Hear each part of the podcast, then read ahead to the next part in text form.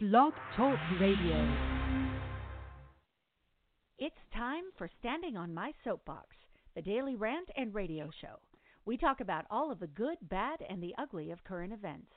Join your host, Scott Fullerton, and co-host, Craig Hurley. You, our listeners, are invited to call in and stand on our soapbox with us. Call three four seven, nine eight nine, zero one two six between four and five p.m. Eastern Standard Time, Monday through Friday. That's three four seven, nine eight nine, zero one two six. Now, here are your host and creator, Scott Fullerton, and co-host, Craig Hurley.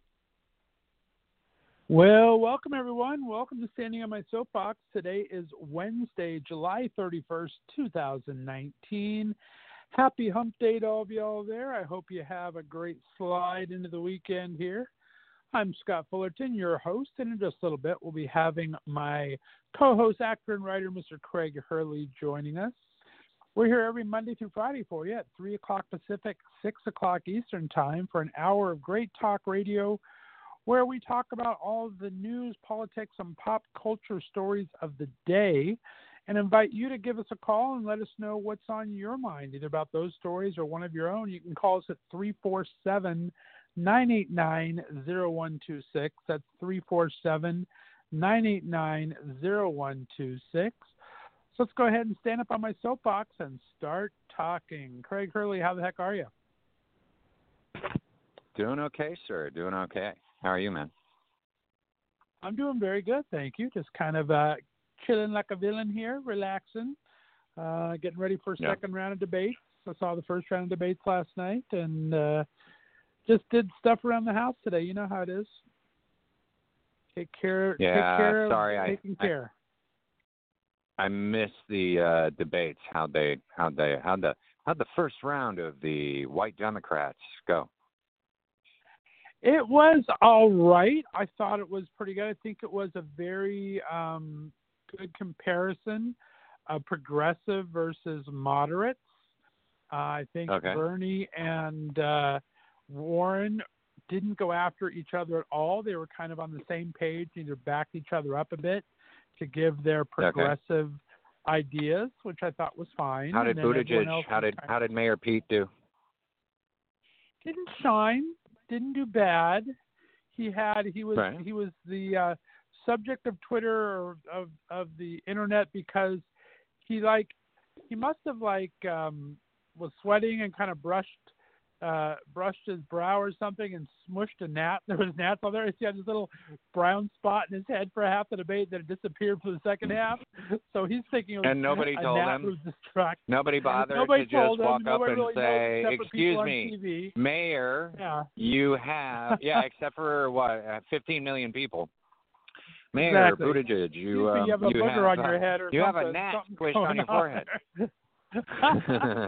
so, wow. Uh, But he had a couple of good, couple of good points, but nothing stellar. Um, I think right. um, Tim Ryan, my uh, my guy here from Youngstown, that represents Youngstown area here, who I'm pretty good friends with, he did probably his best night of his campaign. Um, I thought he brought some great points against the progressive arm because, like he's saying, here in Ohio. Um, Part of the health plan for all that Bernie and Elizabeth Warren are touting has eliminates all private insurance. And as right. Tim was saying last night, a lot of the union people, they've given up salaries for better insurance and everything through a lot of their private right. insurance. And it's going to be hard for them to give that right. up because they've given away money yeah. to get insurance. So they're not really keen on that. Or why they deserve reimbursed Trump, reimbursed in some way, especially if they haven't used right. said insurance, which right. a lot of people so, who pay um, for insurance don't ever use it. And I think that's how forty-five won a lot of the Rust Belt because of that. I think people aren't really paying attention to what people's actual needs are. So I was glad that Ryan right. brought that up because I think that's a true statement. And the other thing he brought up against progressive, which I also agree with, Um, he said, most of you up here, and especially Warren and thing, are forgiving um, illegal aliens free health care. He says, uh, I think that I have a lot of people in my district here in Northeast Ohio can't affo- who can't afford their own health care, and you're going to give it away to right. illegals for free. You should be able to let them pay for it, have the option to get it somehow. if if illegal aliens that are here want to get it, there should be a way to get that. Undocumented. So they can, Un- undocumented. Undocumented. Right? Undocumented. Better word. Yeah. Better word. Um, but uh, but he says, I have a lot of people in my districts here, which is very true, that can't afford their own health care. You want to give away free health care to undocumented immigrants? That's not going to fly. So I thought those were two very strong points. Yeah, but I think he's isn't he saying isn't he saying that we're going to give it to the citizens first and then give it to just anybody that actually makes it to our to our land, onto our uh, into our country? Isn't he saying he's going to give it to the is actual Bernie citizens and Warren first? saying that? Who are you talking? Is yeah, I, I'm, I'm, I'm asking. I'm asking, yeah, aren't they saying I, that? I haven't read their plan. Everybody gets it first, and then they're going to give it to undocumented immigrants as well. I don't think it's that far dialed down. I don't know if it's that specific. I don't know about it enough to tell you that answer. Um, but yeah, no, they need to give it to everybody first, and then and then we can talk about any other immigrants, uh, documented or undocumented, anybody. So, and then we can talk about that later. But it's anybody who's already here and already a citizen should be getting. If you're going to socialize your health care, then that's everybody. That's everybody that's covered, and including, uh, you know, just now, like you just were saying, you know, undocumented immigrants. So, and right. I, I think that's what he's saying. I think that's what he and Warren both are saying, that everybody else needs to be covered before, you know, that happens, of course. Yeah, I think it needs to be a little more clear on that, though, because I don't think that is clear, because a yeah. lot of people are thinking that that's the way that's the way the talking points are. And that oh, could no, be from the should, other yeah, side. It could be whatever. Actually be, yeah, that should be. absolutely be cleared up. I mean, that, that should definitely be cleared up. Yeah, he needs to cover right. everybody else first. You can't, you can't go covering an undocumented immigrant before you cover a U S citizen. That's it. Right. Um, the progressives yeah. kind of tried to coin wish list economics to this plan okay. um, that they wouldn't be able to pay for, which I thought was clever, but reminded me of, I don't know if it's going to work, and you especially don't want to use it against your own. Uh, Warren had a good line. One of the, I forget, the governor or whatever, I don't remember which one it is. One of the governors that doesn't like the progressive thing or whatever was talking about how the progressive thing couldn't work. And Warren did have a good line, though, and said, I don't understand why someone would choose to run for president if you only focus on things that you think can't be done.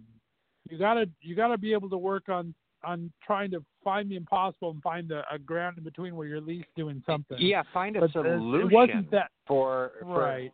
Find a middle ground. Find a solution. Uh, you know, uh, all all negotiating of uh, of con- these are all contracts.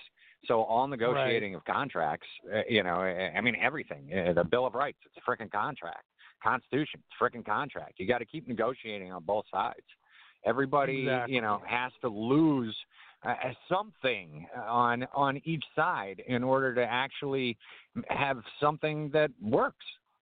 You know, you, you all right. have to give on each side. And ultimately, and from what I found, no one's happy. When you when you get done finally negotiating and you get done going through all the steps, no one is happy.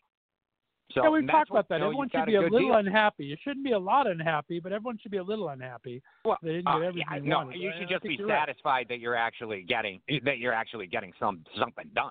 Right. You know, that's that should be exactly. first and foremost, that both of you are working together, whatever the argument is, with the contract negotiations. So, yeah, just the fact that you're actually talking is a cool thing. Right. Um, but beyond that, you know, everybody gives and everybody, and there's no there's no real taking. It's all there's a lot of giving when it comes to negotiating contracts. Right. You have to give up stuff. And actually, I thought Buttigieg's best line of the night, which was true, it's not going to help him get elected at all, but was true and scarily true, is we can have the best policies out there, but until we have a mechanism to pass those policies, it's not going to happen. Until we either control both parties, uh, both of or both sides of Congress, Senate and uh, um, House Representatives, we can have all these right. great ideas you want, but president does not write laws or policies. Um, the Congress doesn't. If they can't get it through that, there's nothing we're going to be able to do as president. So we have to support these people. So I thought that he made a great point on that. Disheartening, but it was a, it was a serious and true point. And then probably last but not least, I would say that Marianne Williamson girl, the one that's kind of hippy-dippy, writes uh, love love books or whatever and spirituality books and things like that. Um, right. She was the biggest on social media the night. She was very peace, love, dove up there, had a couple of great talking points that were just made you feel good. And she was like um, out of forty-nine out of fifty states last night during the debate, she was the most Googled candidate. So she made some inroads. That was, she didn't say anything really important, but she did kind of make you feel good, fuzzy, fuzzy feel good. So uh, well, that she got a little bit, very important. No, that's it very important. important for a president. It's important, and, and it's got it's, it's very like important it. to feel warm and How fuzzy. How to register. Uh, uh, unlike, unlike the prickly feeling that I get when I look at my current president. So. Right. So if you're Google, that if you're top icky, prickly, Google in yeah. forty-nine out of fifty states for a while, that's pretty good. Uh, of all the of yeah. all the candidates, so that's not doing too bad. So overall, I thought it was a good debate. I'm waiting for us to get down to lower people, to get down to maybe six, eight good candidates. Tonight we have the other ten coming on. We talked a little bit yesterday. We have Kamala Harris versus Biden versus Cory Booker um, as the big three in there. We also have a bunch of the other ones in there, Gillibrand and uh, the girl from Hawaii and uh, a couple others in there. But um, we'll see what happens tonight. Tonight is round two, and we'll see how that goes. I didn't think there was any knockdowns, knockouts last night. I think they all did pretty well, but uh, we'll have to see what happens on the next debates. Um, I did look up today. I think it's September, uh, near mid-September is going to be the next debate, and it's a real tough call. Like Tim Ryan, I don't think, unless he, something happens, he won't be on the next debate stage because it goes from uh, you need to have one hundred thirty thousand unique donors from twenty states, um, at least four hundred of them from twenty states. So right. It's a lot part, and you have to be in two percent of the polls of three, uh, three of the four polls that are coming between this debate, next debate, he hasn't polled over one percent. So, like, it's going to knock out quite a few of them for next debate in September. So I'm yeah, kind of looking like forward to that, to be honest with you. Um, I hate that it's become a numbers game where you have to raise so much money, but it's also just about supporters. You only have to have everyone give you five bucks. They don't have to give you a jillion dollars. But you just have to have that many people that have donated to you at least a buck. Correct. Uh, one hundred thirty thousand people. So I, it's not... not as bad as it sounds, I guess. But anyway, so that's it. It was a good night. We'll see what happens tonight. I think, like I said, uh, they're all looking to see what happens. They think Kamala, who had a knockout punch against Biden last time, we'll see if she'll try it again this time or calm down. So we'll see if Biden tonight is a little more energized than he was last time. Um, they're going to see if Cory Booker, who's been trying to get on Biden for a while, tries to continue to do that.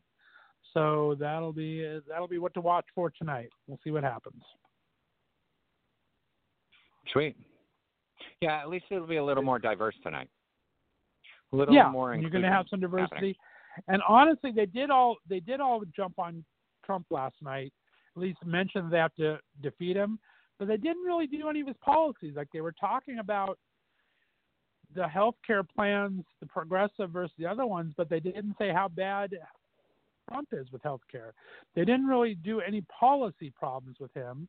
So I'm hoping tonight they'll kind of go into Trump policies and what's going wrong with it. They need to start dif- differentiating why they're better than Trump. They're still talking about why they're better than each other, which I guess is okay when you have twenty-four people running. But I just want to get into the next place where we say why we're better than no, Trump. No, but what is honest. trending, what is trending is lost Trump history. Hashtag lost Trump history. And I never, you know, I don't, I hardly ever say his name. So it's hashtag lost Trump history, because since he alluded to being one of the first responders to nine eleven, which I'm still finding very funny, um, he is now, the hashtag is Uh, I mean, it's hashtag lost Trump history, and he is now being found at different times in history in different in different pictures. No way. People are photoshopping him in. Oh, that's funny. It's hilarious, dude. It's like, oh, you know who started it? He was there, you too. You know who started it? Hashtag lost Trump history. It's already happening. That, that's trending, dude. It's trending. Did There's so many who, pictures who out there already. Though? So many memes. No, I have no idea who who started it. George Conway, Kellyanne Conway's husband. No! The president's advisor. Awesome. Dude, that's awesome. That's classic. That is that's classic. That's so funny. Oh, my goodness. Wow. I love he that. He started that, that's huh? Amazing. And then now, now, yeah. now it's just blowing up, dude. Yeah, there are so yep, many memes out there of him in, in different places in history. It's really funny. So funny. Oh, my gosh. I love that. All right, let's see what else is coming to the top. That's the thing with social media, you know? Yeah, That's the exactly. thing with social media is that everybody now that is a part of it gets a chance to voice something. So you right. you really get the opportunity to either, you know, put people in their place or to, you know, congratulate them. So you really get the opportunity to say what you want to say. And you can say it really quickly. All you got to do is just chime in, you know, put a comment. Yep. Yep. Very, very true. Let's see what else do I got here. Um, other part of the big news today is the Federal Reserve decided to cut interest rates by a quarter of a percent, um, which caused the stock market to go down a bit. Trump's been asking for it, saying that's what's stalling his economy when it really has nothing to do with stalling his economy. Um, what people might, I don't know if people know what it means when the interest rate is cut. It basically means that you can borrow more for a less percentage, so it can impact mortgage and home loans and credit cards and student loans and car payments. But the thing it sucks against is if you're a saver, like we try to be here, It, your interest rates go down, so your money doesn't make as much money if you hold it in the bank. So it's um, it's a kind of a double-edged sword, interest rates. Interest rates had been so low under Obama to try to spur the economy that anyone that had any money in the bank during that time, you didn't make any money off it anymore. And it finally has gone up a couple of percentage points now. It's only two and a quarter or two and something like that, not very high. But they dropped another quarter today to try to uh, help the economy against, of all things, the trade war. They said the trade war is what's causing stuff more than inflation or anything else. Well, to, then stop the trade war. Didn't he put well, the yeah. tariffs on Mexico and on China? What the hell? Stop doing that. I then know. You don't have a trade war anymore. And then everything's copacetic, right? I don't right, understand. You cause it and then you're trying to fix it? Exactly. Just don't do and it. You get mad at that they won't that they won't fix it. Well, when you when you can fix it with a stroke of a pen, you get mad that the Federal Reserve yeah. won't fix it for you by giving you even more better interest rates for business people. So it's like Correct. whatever, whatever. So wow. that was big news today. Other big news today. Um, there is rumor mill going on that the United States has obtained intelligence the son and potential successor of al-Qaeda leader Osama bin Laden. Hamza bin Laden is dead. Um, it's according to three really? U S officials. They're not saying how or when, if we had anything to do with it. But he was often right. thought of as kind of being underground there, trying to slowly reform al-Qaeda and take over his uh, father's legacy, Osama bin Laden, who did all the stuff to us at nine eleven. But they are the intelligence is saying that he has died. He was on that, one of those playing cards, oh, you know. Remember wow. the playing cards back in the day? He was on a playing card to go get, um, and it looks like someone got him. Whether he died of natural causes or we did it, it's not saying. But he is donezo. What else do we have here? Sorry, I gotta um, put you on speaker. That's, that's all right. Uh, can you hear me? Yeah, I can hear you. You're fine. What else do we have going on here today? Uh, Oh, you know, we talked about the Equifax settlement yesterday. Right. I guess they said it's running out of money fast. So many people are going after it. They only set aside thirty-one million dollars for it, uh, for the one hundred twenty-five. And, of course, we talked about one hundred and something million um, people were done.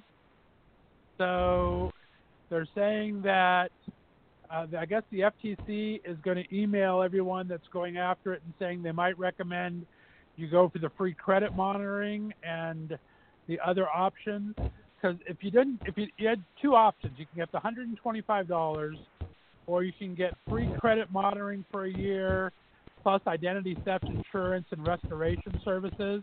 And they say that's worth like a couple of hundred dollars, like four to five hundred dollars. So they're trying to recommend these people that are all going for the one hundred twenty-five money grab to go for the other, because it's better in the long run.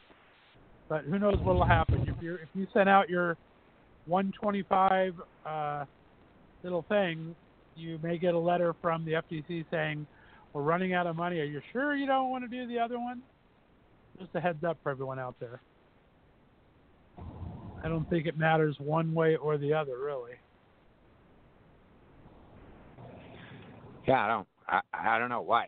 Well, you have to have damages on that. I mean, you have to have, you know, some serious damages. You had to have somebody take your identity, use your cards, all that type of stuff in order for you to actually collect more than the one hundred twenty-five bucks.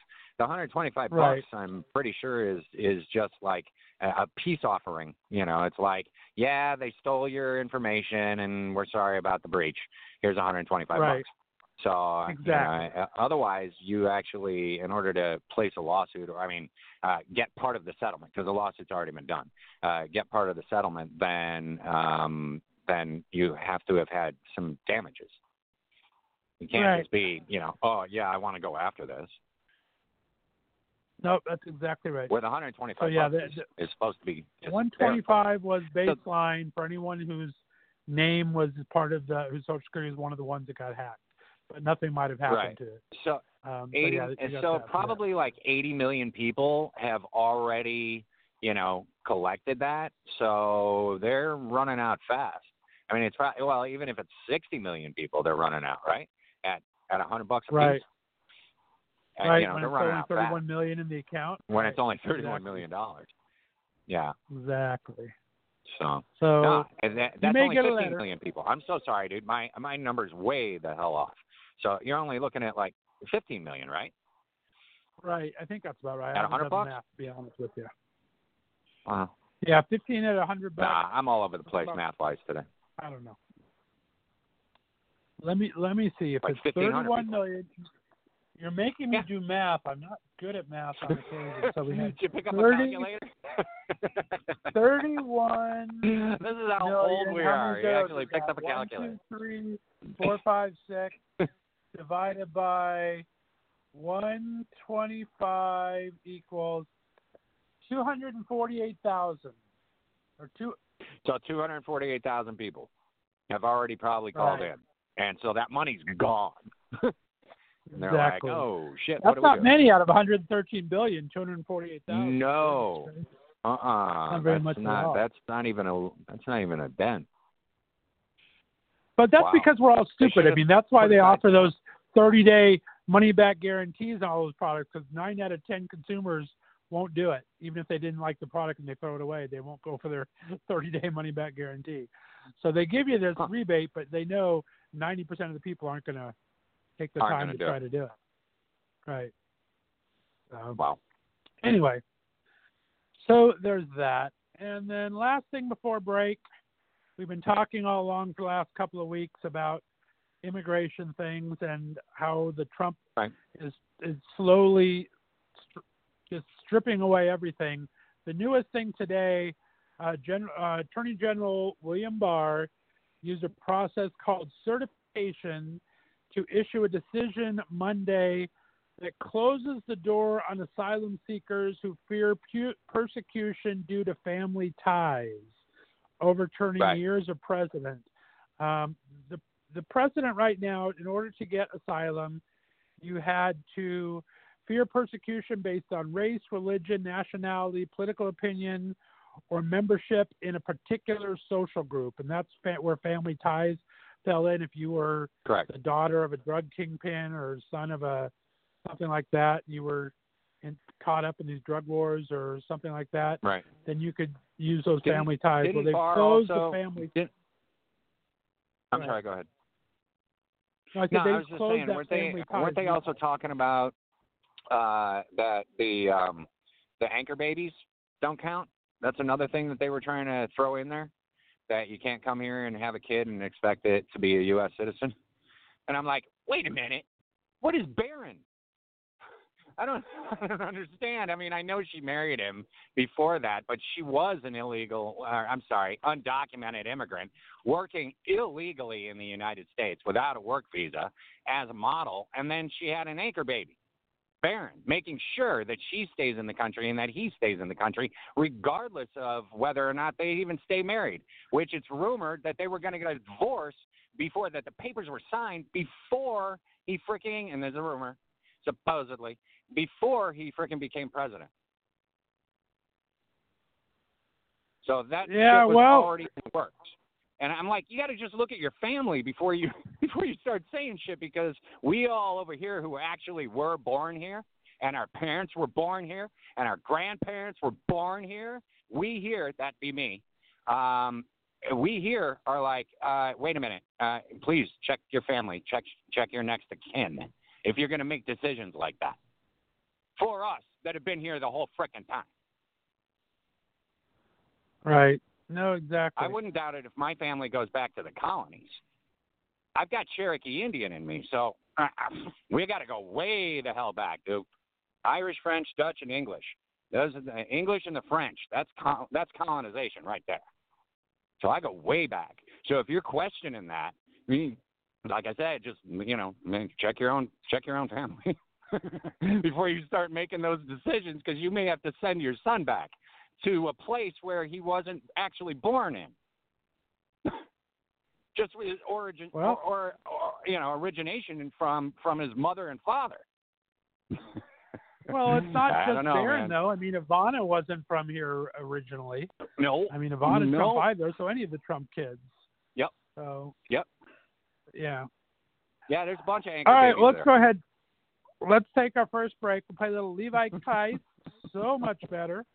And uh, we will come back. Give us a call. We have about another half hour, three four seven, nine eight nine, zero one two six. Give us a call, guys.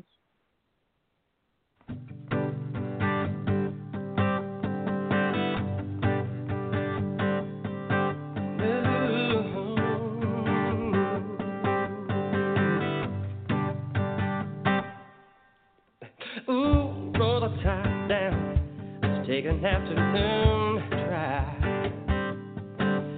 I've been working too hard, I wanna leave it all behind. Behind me, pushing and pulling, yeah, the world keeps spinning around and around. But I go with the flow, nobody gonna get me down. You think I tell the secret by the way the love gonna be. It's a super sexy conscious cosmological ecstasy.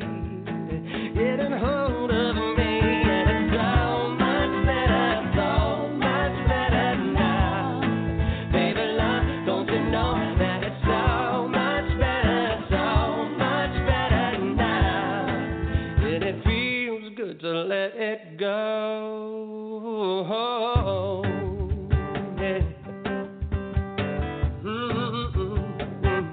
I want you to stop and take a look around. Let your body unwind. You see, you got everything you want. You just gotta open up your eyes.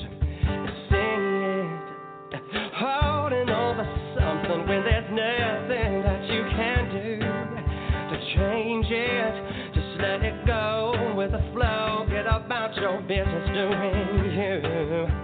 Oh, oh, say I tell you a little secret, how to make it only mystery. Oh, it's a super sexy unconscious cosmological ecstasy is getting hold of me, and it's so much better, so much better now. Baby love, don't you know that it's so much better, so much better now. It feels good to let it go, and it's so much better, so much better now. Baby love, don't you know that it's so much better, so much better now. It feels good to let it go. Yeah, yeah, feels good to let it go. Yeah, they I tell you a little secret, how to make it on easy to read. Mm-hmm. It's a super sexy, conscious, cosmological ecstasy. Get a hold of me, and it's so much better, so much better now. Baby love, don't you know that it's so much better, so much better now. It feels good to let it go, and it's so much better, so much better now. Baby love, don't you know that it's so much better, so much better now. Said it feels good to let it go. Ooh, it feels good to let it go. Oh, ooh, ooh. All right, we are back. That was Levi Christ with It's So Much Better. Uh, we are back, guys. Give us a call. We have about uh, twenty-five minutes to call us, three four seven, nine eight nine, zero one two six. That's three four seven, nine eight nine, zero one two six. I was telling Craig off air, there's not a lot of news happening with all the debates going on and everything, and Trump hasn't said anything stupid in twenty-three hours, so uh, there's not a lot to talk about, but we can go. Nah, over there's always, there's stuff. always, nah, there's always news to talk about. Um, uh, uh, my fiance Katie did a, a play called The Abuelas in Chicago, and um, one of the actresses, uh, Alba uh, Guerra, is uh, she passed away, and uh, so it's and she played um, uh, one of the mothers of. Um, uh, Uh, I forgot what they called them uh, in the Abuelas. Uh, she, she played one of the mothers of the disappeared. And it's a true story about um, the Argentine, they called it the Dirty War.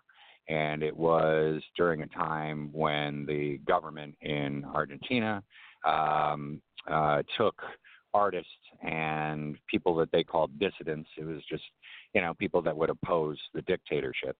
Uh, and uh, literally took them, imprisoned them, and then and then um, uh, uh, would take the women who were pregnant and take their kids, and uh, and then throw them out of airplanes uh, over the Atlantic Ocean. So, um, uh, but uh, one of the actresses, uh, Alba Guerra, um, passed away. And, uh, and she just, she was just such a beautiful woman. Um, absolutely beautiful woman, just lovely, um, nice individual. Um, I spent a lot of time with her at dinner and stuff like that. So, um, That's and I bad. picked her up a yeah. couple of times when she needed, when she needed a ride from her, from her condo to, uh, to, uh, the theater, because they did that at Victory Gardens Theater in, in Chicago, for a production company called Teatro Vista. And so, yeah, yeah, no, I really kind of sucks. She she is a great actress and um, just really, um, really sweet lady, really sweet old lady. Yeah. And you know how I feel yeah. about a lot of old people. So, you know, and she's she was one of those that um, pretty, just absolutely amazing. All she wanted to do was entertain people. And uh, all she wanted to do is make people laugh, make people smile. Well, that's sad to hear, because that was a great show. I, was, yeah. I remember talking about the show daily while Katie was doing that, so that's too bad. Um, yeah. What else do you got? Anything you have before I find a couple of my little notes here? Um. Yeah. No. Go ahead. What are you What are you looking at? Uh, a couple I can, things. I can always, you know, refer to Lori Loughlin going to jail. Well, I can always I can always talk about that. We'll see what happens on that. That's still still being debated in the court. I'm still wondering. Yeah. I mean, her husband, her husband too, is you know is looking at money laundering as well. So I'm not sure. Yeah, you know, she had how her birthday. Go her for birthday him. was this past weekend, and her daughters. Yeah. And Olivia actually Instagram wished her happy silence. birthday. Both of them yeah. did. They came off their Instagram silence. Oh, both of them did. Both, uh, I thought it was just Olivia that broke. Birthday. Nope. Both of them ended up doing. One did it the day later, did it the day after. Huh. But Olivia did it the day of, huh. and the other one did it the day after. So they broke their, si- wow. their silence on social media for that, for her birthday this weekend. Um, I guess her co- yeah, one of they her haven't co-stars said, for... they haven't said anything since all of this went down. So the second uh, that Olivia got... lost her influencer status, she was like, all right, I'm done. I'm not going to post anything. So they both came on and said, happy birthday. No, that's good. And one of them, I don't know which one it was, was just kicked out of her fraternity yesterday, too, over it. She was in one of the fraternities huh? at U S C, and they've decided to to rescind her membership. I don't know how you do that in a fraternity. I never was in well, one. Well, wasn't but, Olivia's the influencer, if I'm not correct, and then her other daughter is the one that's actually got really good grades and and is so, and yeah. is like an A student. Yeah, and she, not that Olivia couldn't do that. I'm just saying that that's the one that actually went after some type of education all by herself. She did not need right. Lori Loughlin to screw this up for her. So right. that's really sad, actually, that she just got kicked out of that. Her sorority or or, or just the house? Her sorority. Her sorority. Her sorority. Yeah. She was kicked out of the yeah, entire Yeah, no, that's sorority. Actually really sad because she actually worked to actually get in there, so. Right. How many times I'm going to say the word actually? But yeah, she actually. Oh, there we go again.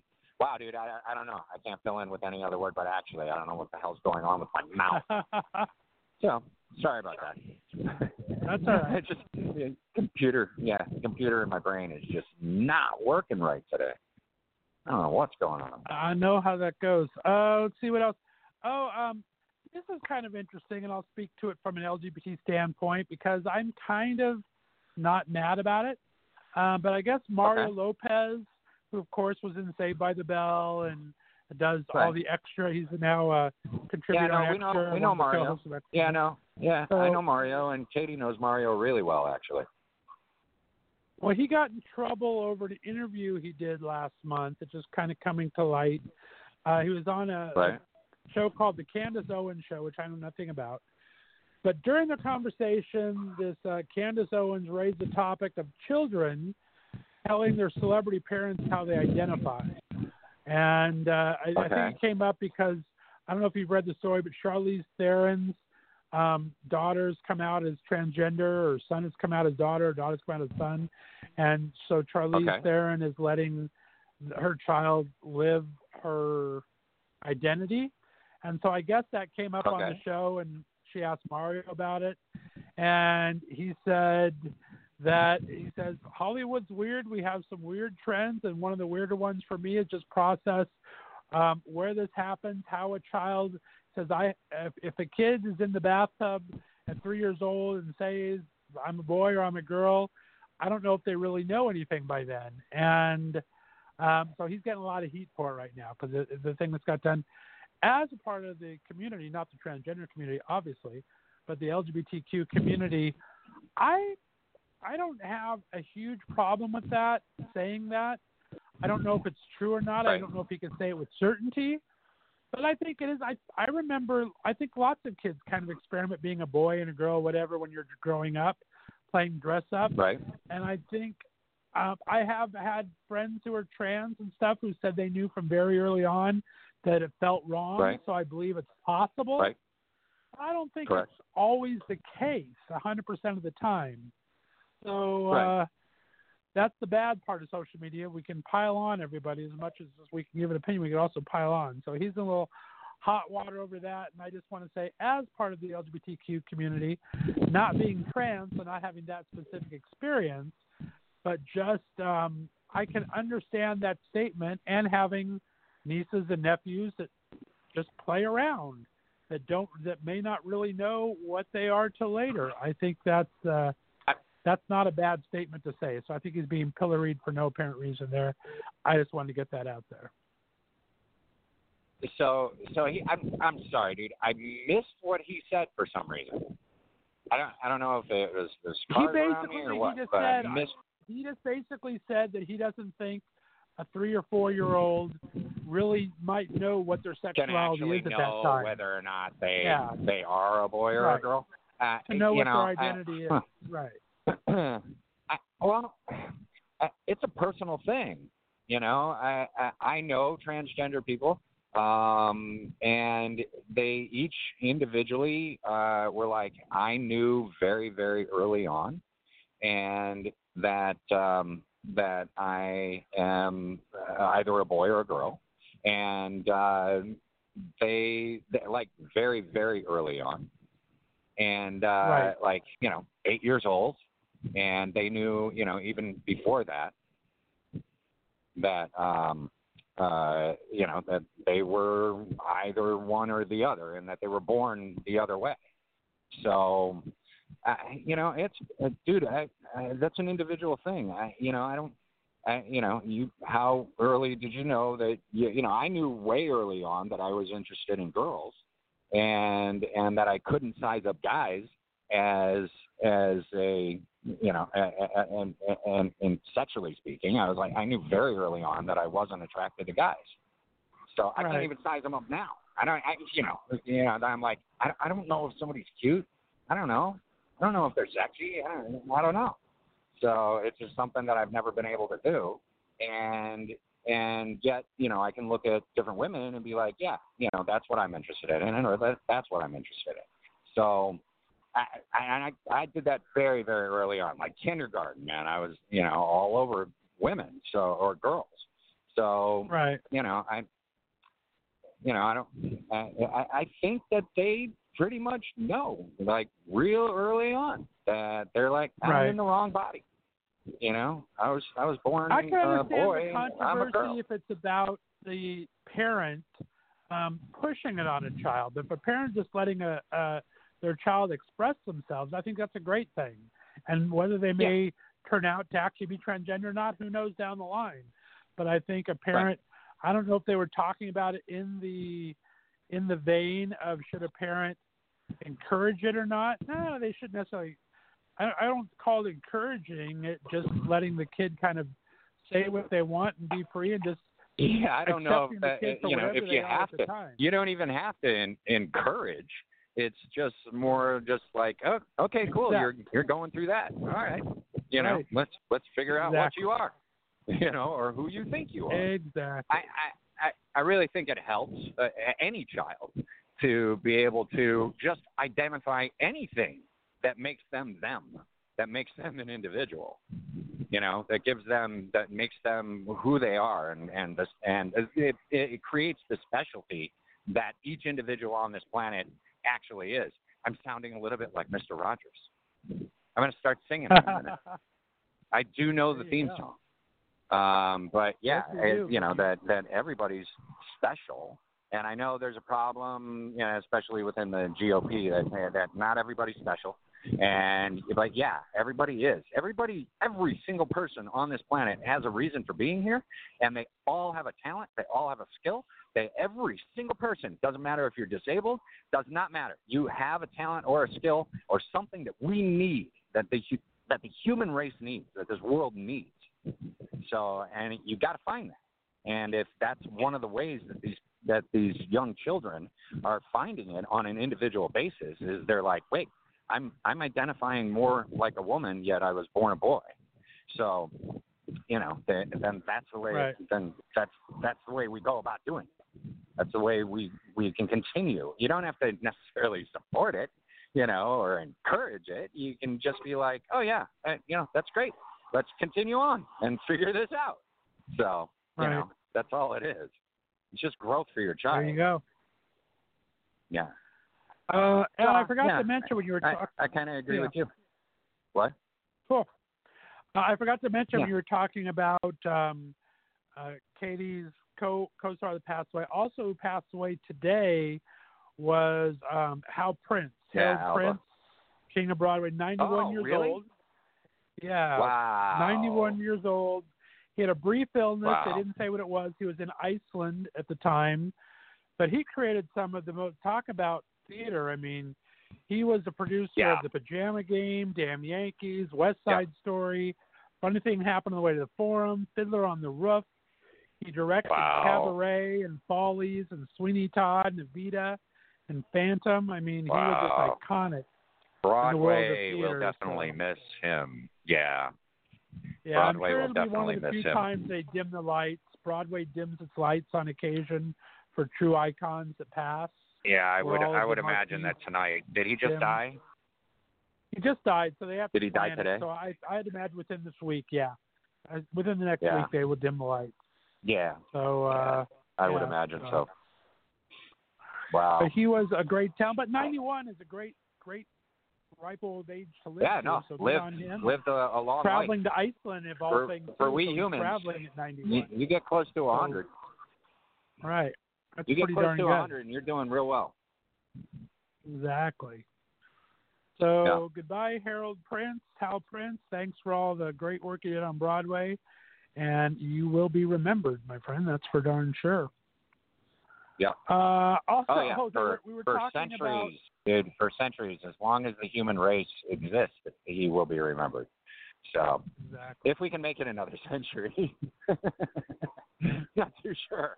I'm really exactly. not too sure with North Korea launching missiles. Uh, you know, I, I'm, I'm really not too sure how long we're going to actually all last. Right. Where is this ice age? Uh, it'll, it, Where is this we're meteorite? We're seeding it. Yeah, we're seeding it. We'll see what happens here. Yeah. Uh, another thing, politics-wise, I think it's kind of funny. We were talking yesterday or the day before about the fifteen dollars pack of plastic Trump straws or whatever. His straws? Well, oh, yeah, dumbass. Yeah, uh, yeah douchebag on his straws. Yeah. Right. Yeah, you guys are idiots. Well, I guess... There's a plastic patch floating around the Pacific Ocean that's like the size of a continent. Freaking huge. That we have to clean up already. You need to dump more plastics into that? Anyway, sorry. I'm, well, I I'm guess all for Joe the paper Scarborough, straw. I'm all good. Joe Scarborough is a little heated over McConnell not bringing up those uh, th- helping our election bills on the on the Senate. That the that right. the Senate the Senate intelligence recommendations were for to help guard our elections. So uh, so. Um, Joe Scarborough on Morning Joe said like thirty times in five minutes, called him Moscow Mitch for for yeah, abetting Moscow Mitch. Uh, the Trump. Yeah. Well, I guess now that's yeah, for a T-shirt helping, in, for helping Russia cheat. A T-shirt where he's at in his district, and the Moscow Mitch T-shirt no. shows him in one and of the Russian hats up, with They're also sickle. Putting up billboards. What does it say? It, ha- it has, what is that it has Mitch it? McConnell with one of those Russian hats, you know, the furry Russian hat, and holding a sickle that says Moscow Mitch underneath it. And they're selling out like crazy oh. in his district over there, and wherever he is at, Georgia. Now they also they also have at. billboards.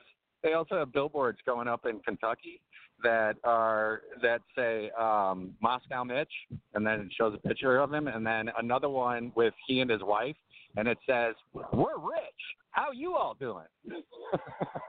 Oh, that's funny. Yeah, can't wait for the billboards to go up. Be nice to see those around oh the country. God. Yeah, that that's just a little crazy. I think it's going to be hilarious. So we'll have the Trump straws and the Moscow Mitch T-shirts going neck and neck to see who makes the most money. Unbelievable. Straws, dude. I don't even. You wouldn't believe how many times that people have been like, you know, like Katie used to get pissed off at me all the freaking time because I would not. I don't get a straw.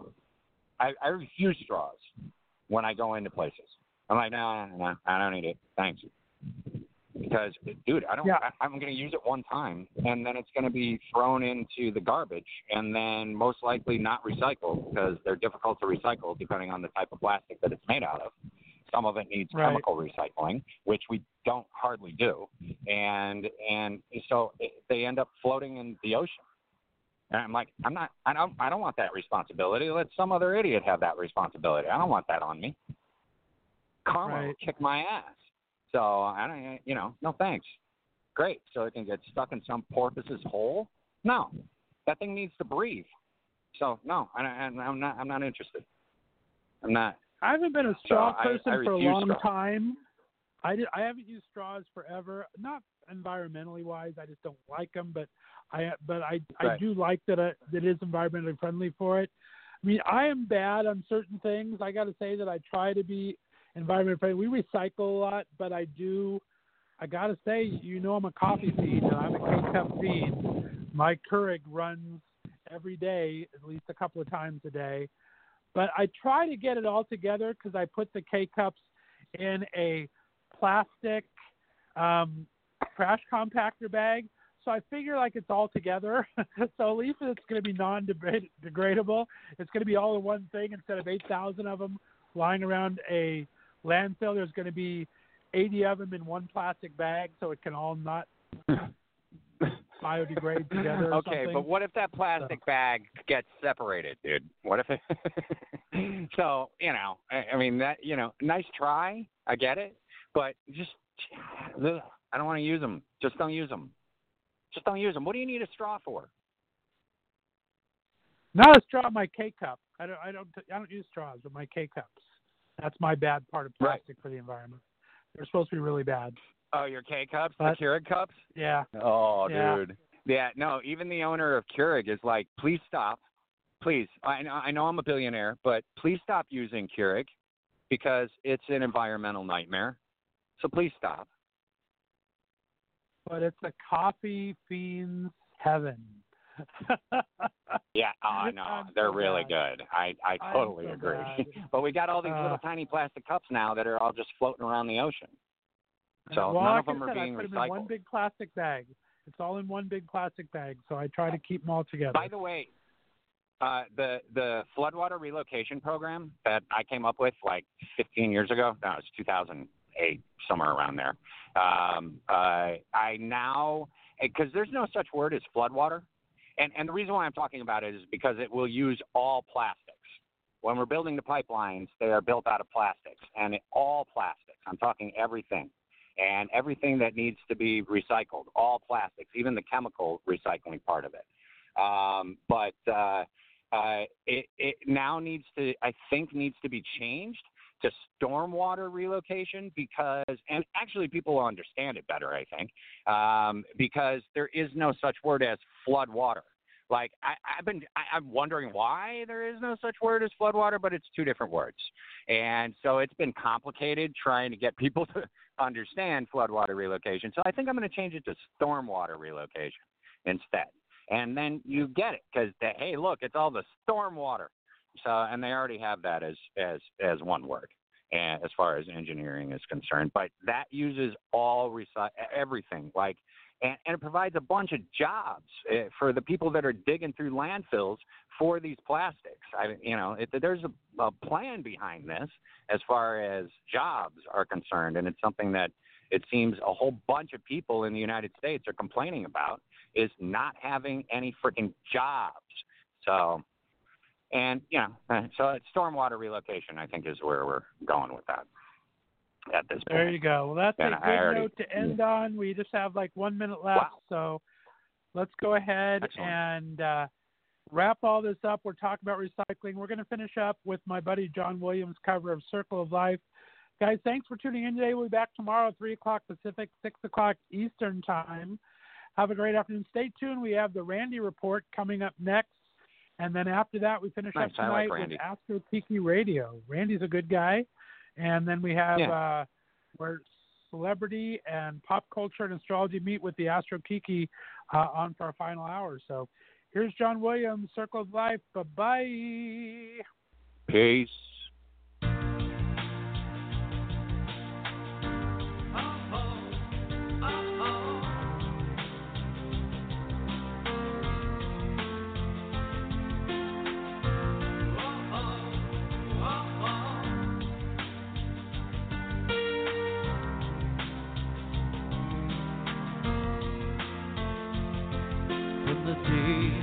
we arrived on the planet, and blinking stepped in to the sun. There's more to be seen, it can never be seen. More to do, it can never be done. Some say eat or be eaten. Some say live and let live. All our creeds have to join the stampede. You should never take more than you give. It's the circle of life. It's the wheel of fortune. It's the leap of faith. It's the way.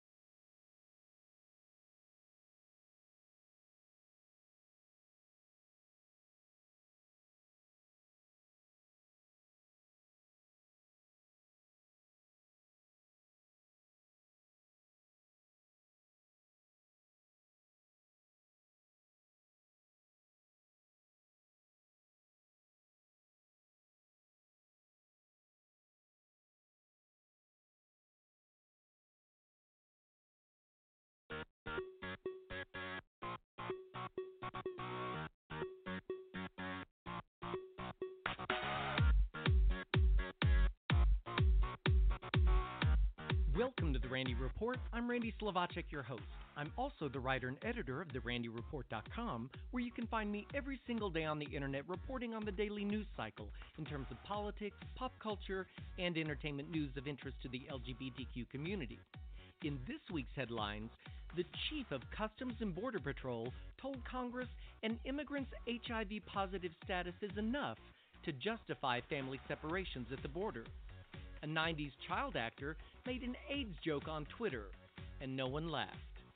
George Michael's ex trashed the deceased pop star's mansion, and a major L G B T Q news website is closing its doors. All that and more in this episode of The Randy Report.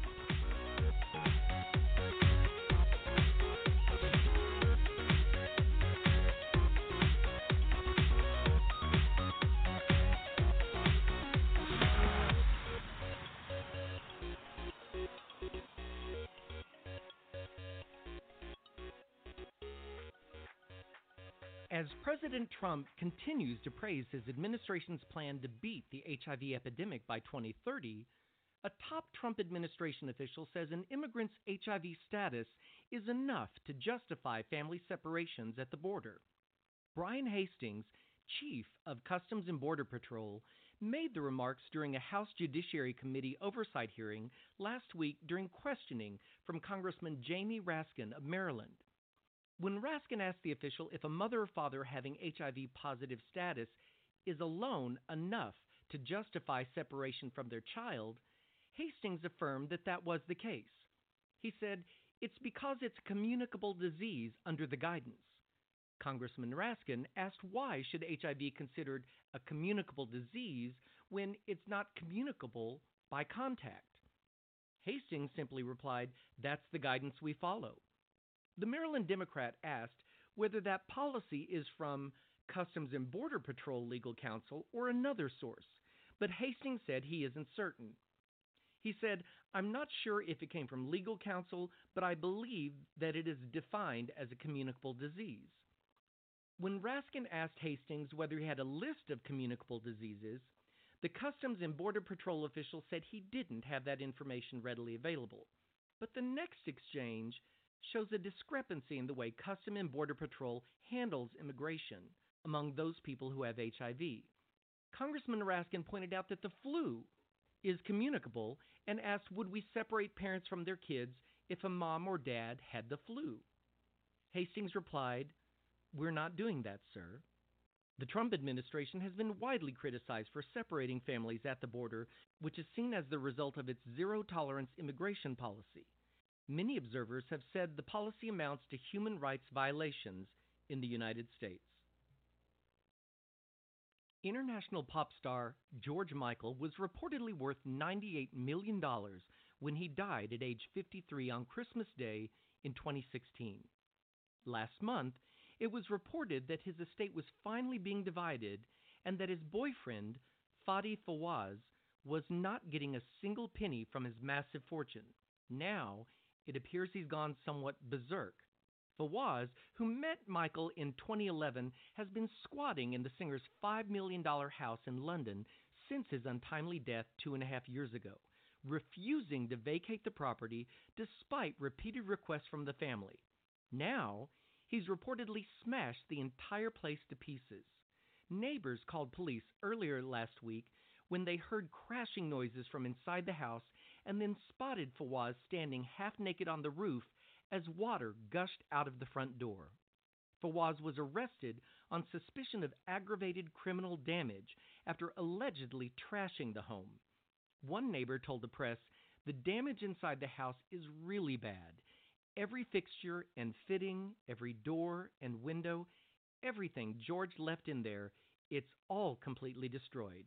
Even the toilets and sinks have been smashed. There's major damage to the walls and even the ceilings. This can't have happened in just one night. He must have been systematically smashing the place up for a long time." A police spokesman confirmed Fawaz had been arrested and that the damage to the property was, quote, extensive. Police were called on July twenty-third at around seven p.m. to report seeing a man on the roof of the home. Officers attending the report said the man was no longer on the roof but inside the address which had extensive damage. One neighbor said, "I don't know if he's on something, but he's lost his head. It's such a shame because George loved that place, and it used to be so beautiful."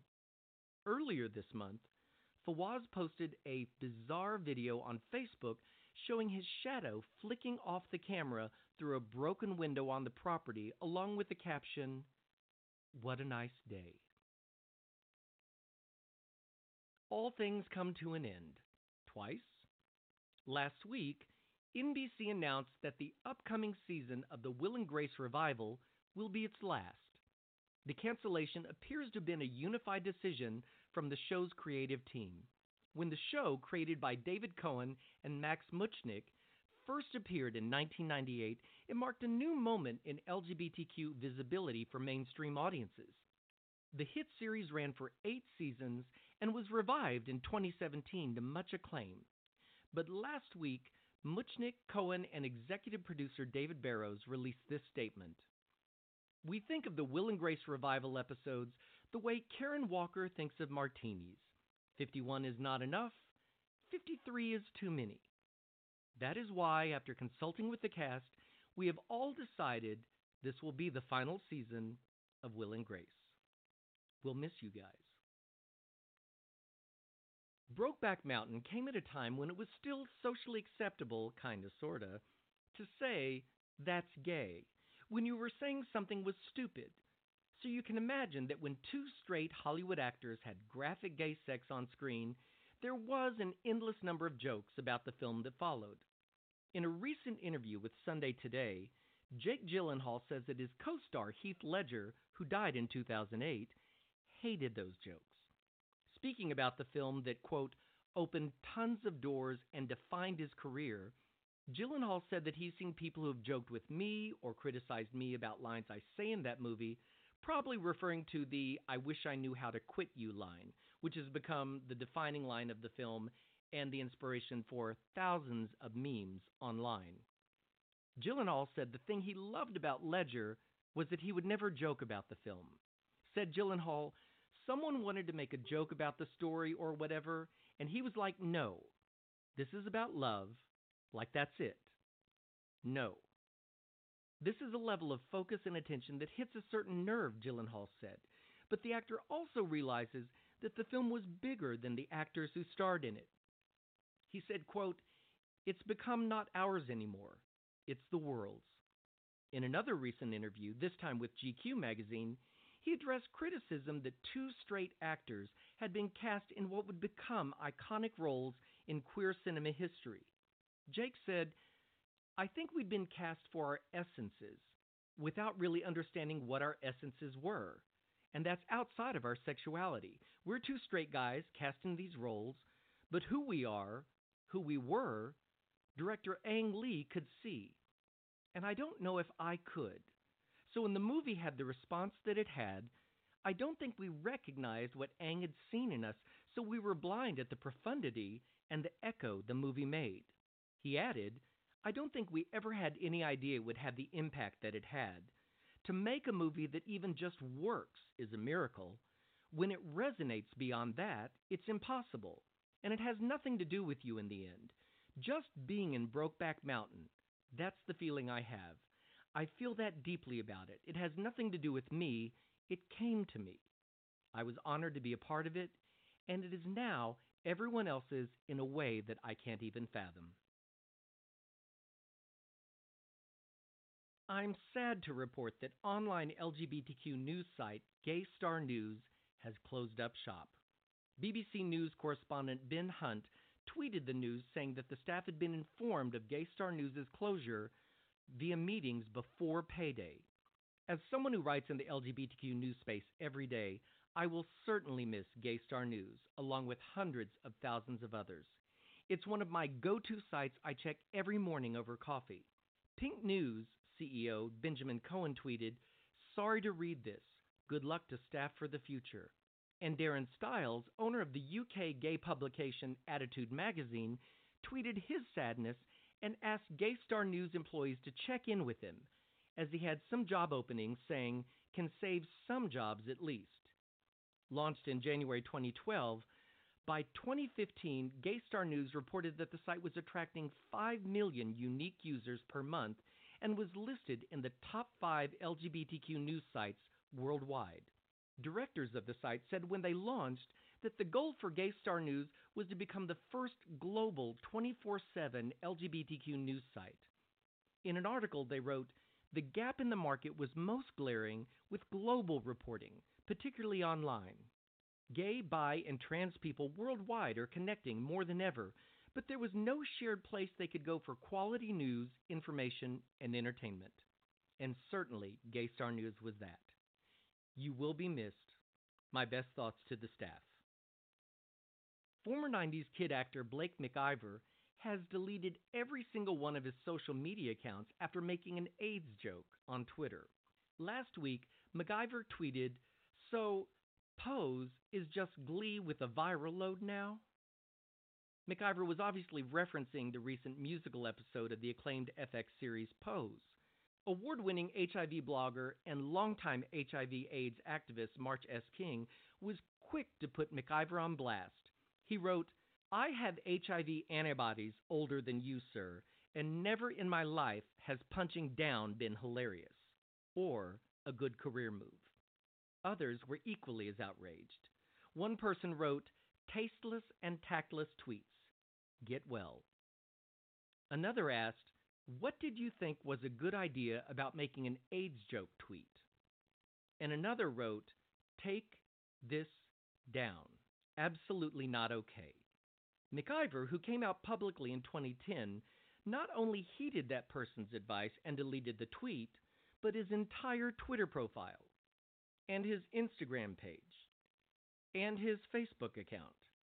He has effectively scrubbed the internet of his entire social media presence, which, let's be honest, is probably for the best. And that brings me to the end of this episode of The Randy Report. If you enjoy catching up on L G B T Q news in a quick podcast, I'd appreciate it if you wouldn't mind sharing The Randy Report with your friends. I like to think of this podcast as the sixty minutes of gay news, only shorter.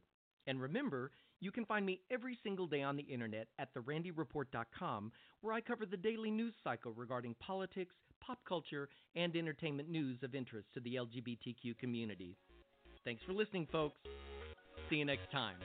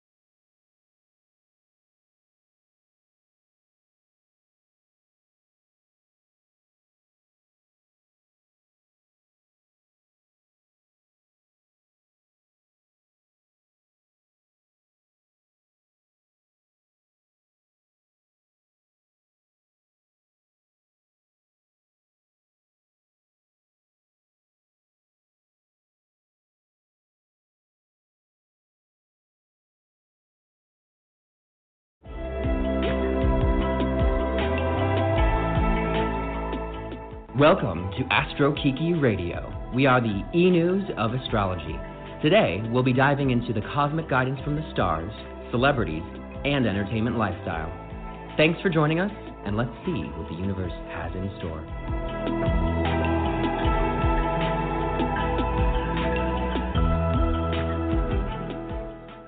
Hello world, and welcome to this week's episode of Astro Kiki Radio. We are the e-news of astrology. My name is Kyle Thomas, and I am a pop culture astrologer. You may know me as the resident astrologer of Horoscopes and Horoscopes Daily on Instagram. We are partnered with Horoscopes and Horoscopes Daily, so make sure to follow all of us on Instagram. Also like, comment, and subscribe to us on Apple Podcasts, Google Podcasts, and Spotify. This week, we have lots of astrological goodies, the hottest celebrity stories in Hollywood, and a fantastic, gorgeous, lovely celebrity guest with us here today. We are recording from my home in the Hollywood Hills. Sam, take it away.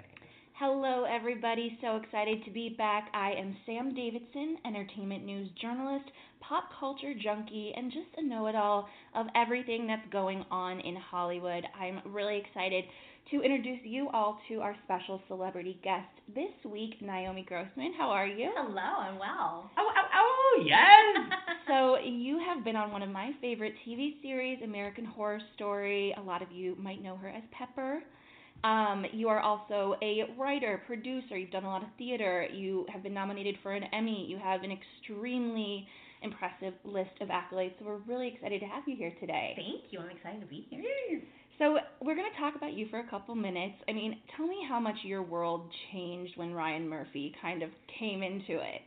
Well, um... for American Horror Story, of yeah, course. Yeah, no, of course. Uh, yeah, no, I mean, it totally changed. I, uh, I mean, for a while, I was kind of sort of trying to tread between the two worlds. Like, I would...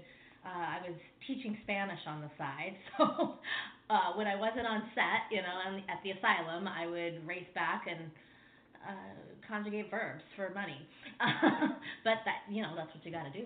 Oh yeah, it's a hustle out here. Of course, but you know, eventually I was able to quit that, which is really for me the the sign of like truly arriving. I know, right? When you can totally quit your day job yes. and make a living off of what you love. Um, which was the last season that you were in, or are you going to be in the upcoming season? I did Apocalypse, so I was, in fact, I was in the last, the last scene of the last episode. I'm trying to remember. I loved that season, by yeah, the way. Yeah, it was good. It was one of my favorites. Uh, if you remember, um, I was one of the three Satanists. Oh, of course. Yeah. So yeah. when they open the door, they, you know, they clearly have this new, you know, Satan spawn child, like basically like the next Jen Michael Langdon, mm-hmm. and sure enough, there we are to sort of, you know, shepherd him into the world. Yes, yeah. welcome yeah. him. That's As for next exciting. season, I don't know. I, you know, I the, the actors are the last to find out anything. Yeah, which makes sense because it's also secret. Very. Well, well I mean, yeah. so, but they've got to be filming it soon. I mean. Right? Oh, I'm sure they've already begun. Yeah. They're yeah. uh, they are in production, but again, you know, Ryan Murphy has his own way of doing things. Sure, so sure. as I can imagine, he could probably just call you up and be like, "Can you be on set next week?" Yeah, you're yeah, we're shaving your head tomorrow. Whatever you say, Ryan Murphy. Of course. Wow, it would be really interesting to read him. That would be pretty cool. I, I Such don't a know fascinating his sign or, man. Yeah, I don't know his sign or anything. I think he's like a triple Scorpio or something. Oh, oh my! I don't know what that means at all. I just I remember Jessica um, making a comment about his. She's a Taurus. Oh, okay. I'm pretty sure. Okay, again, that's I, what yeah, he is. That's why you're here. But um, yeah, I remember hearing something about that, and she's a big believer, so Ooh. she would know. Wow, you know, hmm, potential future guest. I mean, that would be pretty insane. Um, we'll see. Well, again, thank you for joining us. We're really excited to have you here to teach you and talk about Hollywood and hear your input. Cool. But before we get into all of that, let's talk about our astrological forecast. This is an exciting week, right? Absolutely. So it is a big week, and we have a lot of things going on. So let's dive right in. So on the thirty-first, two major things are starting to happen. Mercury goes direct. The retrograde is over, friends. It is o- it is over. So the information still can be extra fuzzy right now, but it is going to improve, certainly in the next, through, uh, next few weeks. Also, it's a new moon in Leo. So this is a great time to start new actions related to art, creativity, children, or love. New moons have a window that lasts for about ten days, so you need to lay the, the actions in the days closest to the new moon because they are going to culminate six months later at the corresponding full moon. And that's why I'm here to kind of map things out for you guys. So, you know, one thing that I'm always trying to teach people is that you, in order to live, you know, the life of abundance, and you have to create actions and make things happen because you can't just sit there and be like, oh, I want love, or I just want, you know, I want my career to go forward. You need to be doing them actively. So, you know, that is really something to keep in mind, you know, with this door opening to us, and now with Mercury, you know, being direct, we don't, we're not going to have as many hiccups to us, which is, is just such a good sign. You know, honestly, I, I, I had started looking at this actually last year when I was writing my first book, that uh, September, or August and September of twenty nineteen are going to be the best months of the entire year. They're just so gorgeous. They're so lovely. And it's because we have a lot of these planets that are moving forward in really positive, you know, patterns. And ultimately, we haven't had Mars in Leo or, or Virgo since twenty seventeen. So if you look back to your life around the summer of twenty seventeen, the kinds of things, people, you know, patterns that were going on, you're going to actually be restarting these kinds of things at this point in time. They don't necessarily have to be, you know, directly, completely the same people, but it's probably a same similar cycle. You know, whether if your career was really big, you're probably going to see that again. If your love life was going really big, that kind of stuff's going to probably happen again too. So that is a good thing to feel. And also, I'm just so freaking excited because I am so ready to, to snag a boo, fall in love, and really get banged again. So that's oh, gonna be, is that what's ahead? It's, I'm so excited! Yes. He's gonna blow this whole podcasting thing up with how excited he oh, is. Oh man, you guys, it's just been a dry spell. Like, Kyle, you are lying. That's not true. The other day, he was just telling me um, how um, much action he's been getting. That's not true. What? Maybe it's relative. A little action. A, a, you know what? It's, it's a dry world for me over here, so I suppose any action that you're getting, I'm just like, that's you're just the luckiest guy in the world. Everyone, he's very attractive. It's too bad that this is only a podcast and not a video. Excuse oh. me. It would I'm, be very I have a full hard. face of makeup on today, people. I look fantastic too.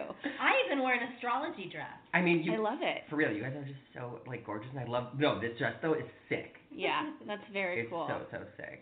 Um, you just always have to be ready. I mean, yeah. I am noticing though, and it's kind of annoying me, and I think I told you this, and I've told several of my friends this. I'm like, can we just pretend to be feminists and not constantly talk about trying to find a man, like twenty-four seven? I'm noticing all of my friends are like, ooh, I want to find a husband, I want to do this. I'm like, I want to get a raise. Like, I want to be happy. I would love to find love and have a husband, but it's very weird. I feel like all of that energy is kind of being thrown at me, and I'm just, I'm not understanding it, quite frankly. Well, I mean, I think also, you know, when it comes to astrology just in general, is that we can look at certain patterns that are going on. And, you know, there are certain times that you are just so much more faded in love. I have not been faded in love like this since that summer. Is faded like a millennial? Yeah, wait, I don't even know what that's something. I mean, what, what do you mean faded? What do you mean? No, it's just that, okay, so like when certain planets are going to certain areas, they create, they activate a certain area of your life. And so sometimes it can be everything in your life is just exploding with, like, luck and good fortune, and it might be a different planet. Like, let's say Venus is going into your love sector. Well, then you're going to naturally have more pleasure and more romance that kind of happens in that, that sphere. Hmm. For me, you know, like, the last time that I, like, really, really, really fell super hard was on an eclipse back in twenty fifteen. But I've known how to map and, and chart these certain patterns, so that's why it's like, and also Mars was there, and also Venus was there, and all sorts of stuff. But now... It, it, the I mean, the last time, so, I mean, Monster Top was the last dude that I did last God. in twenty seventeen. Kyle, like, freaks some of our guests out, I swear. They're like, we didn't so realize hard. this is that kind of podcast. Um. So I dated a guy that I call Monster Top, and... Um, I don't, I, I want to know what that is, but maybe I don't know. Uh, but maybe later, Kyle. Jesus. Sorry, I'm just like... Okay. Top of what? Don't but, answer. uh, me. Um, yeah. Oh, gotcha. Yeah, so, um, yeah, but we basically, I'm so sorry, but that was the last time I dated him, and I haven't really dated anybody technically since, but that pattern of passion and, and romance and sex is activated again you know, for a lot of different things, even better. Like, literally, I haven't seen anything like this in for so long, and that's why I'm, like, so excited, because I know that it's going to happen. I know it. Mm, it's not even, like... In two thousand fifteen, I dated a monster bottom, and I tell you, that was not pleasant. So, oh, that's amazing. Just, it's all trash, going up from there. Like, it's total trash? Yeah. Oh, no. Well, he wasn't just my bottom, either. Oh, no. I, now I kind of want to know about this. No, no we're not. learning so much. We're learning so much. Um... But this oh, is a time for certain people to be activated in certain ways, is yeah, what you're trying to say. Absolutely, absolutely. So, yeah. So, I mean, for you, there's a lot of already energy that's going on in your social life. For you, there's a ton of energy that's actually going on in partnerships and things. We're going to talk about that mm-hmm. later. But, uh, and for your career. I mean, I'm seeing some big career things going on with that. But excellent. We can, we will slither into that later. How else are we going to tie up Mercury retrograde? Because I have a couple just general questions that I think the public might be interested in. Yeah, I mean, before we, I mean, there's one other thing that I want to talk about with this week, but we can talk about what, yeah, what do you want to? So you, we mentioned on past podcasts that during Mercury retrograde, kind of one of the effects could be that you have people from your past that kind of come back into your life, and this can be a good thing in a lot of ways because mm-hmm. it's an opening, but could also, like, not be a good thing, and Um, I don't care because I know she doesn't listen to this podcast, but I had an old friend come back into my life when Mercury was in retrograde, and we had this big argument last weekend, and I'm literally like, I think maybe I'm I'm going to close the door after Mercury retrograde is done. Like, I don't, did she just come in for this short amount of time for me to kind of remember why we weren't friends? Because it was extremely random, her reaching out to me and us starting to hang out again. So I'm kind of like, hmm, maybe that was just a Mercury retrograde thing. Well, the thing is that whenever we have a retrograde, retrograde planets, particularly the ones that are personal, so Venus, Mercury, or Mars, they are, you know, making something come back to our attention that we need to revisit. You have to actually do that because you don't have all of the facts and all of the information yet completely. You actually, and that's why, for instance, when exes come back, it's because you have a connection of some sort, you know, like, yeah, things have not, maybe didn't work out right, and I know we literally, like, laugh about, like, dreaded exes, and, like, oh, my God, you know, like, why would you ever get back with someone from your past, but that person could be your true love. What happens if they grow up and they're, like, finally in a place? And I'm not talking about me, I'm talking about the whole world, mm-hmm. you know, and so it's, you know, that's one thing that I've actually, like, really seen, too, is that, you know, sometimes these people come back and you revisit and you're like, holy shit, I'm never going to go through with that again. Like, there was a there was a Libra, actually, that I dated in college, and this, we actually reconnected back in twenty twelve, years and years after we'd, like, finished, you know, and it was like, I never loved him, but we had a great connection and fun, you know, we, like, had some good dates and stuff, and so he came back during that period of time, and we, like, started again, and then I realized he I he was cheating, and I didn't want to be around that, but I needed to know that information because I didn't know that then, and even from the past, and and the thing is, it's like, he still checks all my stories, he's still, like, all on all my stuff, and I don't care because I'm never going to open the door to him again. Right. But but I may have, because we had such a good connection, and it was idealized in my mind.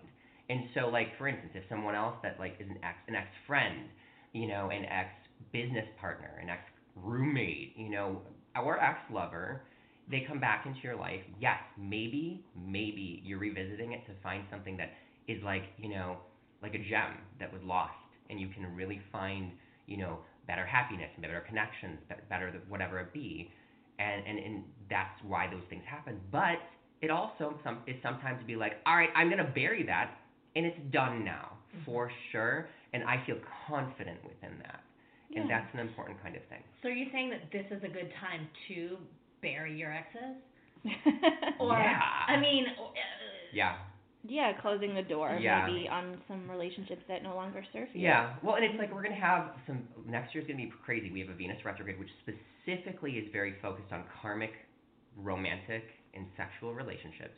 Mercury is usually about communication where something kind of went a little wrong, but sometimes exes come back because you had a, you messed up in the way that you were thinking about things or communicating, you know, and that's why business is even that way too, you know, where these old friends and, and alliances are reigniting. But, you know, I, I I think it's one of those things, especially because, you know, looking at the very specific movements of the planets right here, with it being in Cancer, we are addressing, we're feeling, our emotions have been very, very heightened this year during this re- re- retrograde. Usually the retrogrades are not as emotional, but throughout, literally in the next one that's going to be in Scorpio in November too, it's going to be super emotional. We're, we're going through all of this like cosmic and, and karmic uh, in- energetic healing in order to allow us to, again, be like, all right, I'm ready for n- new things, or to take what I've learned with this person and get back together with them or shift it with them. You know, so yeah, so definitely be, everyone should be paying attention to your intuition, particularly for the next, you know, in the beginning of, you know, August, because we're revisiting all of this information. And that's why even, even after the retrograde is still happening, is because it goes direct on the thirty-first, there may be like some new people popping in from the past because they did the soul work over the last month, and the, the, the mental work and this, and the, whatever that be that they had to really understand, so that they can be like, all right, I'm ready to come back in now because I've grown. Does this make sense? Yeah. yeah. Okay. Interesting. Yeah. All right. Anything else for our? But but, but yeah, if you like. I'm gonna be wearing a body prolactic. I'm worried. No, the the worst part's over. I got a lot of X's that's gonna be coming at me. Crazy ass X's. Yes. Well, the worst part is over, right, Kyle? Yeah. Yeah. Yeah. We should be all. We got one though. More day, right? And then there's shadow, right, Kyle? Yeah. I mean, don't, I'm really honestly, August and September, like I was saying before, are freaking amazing.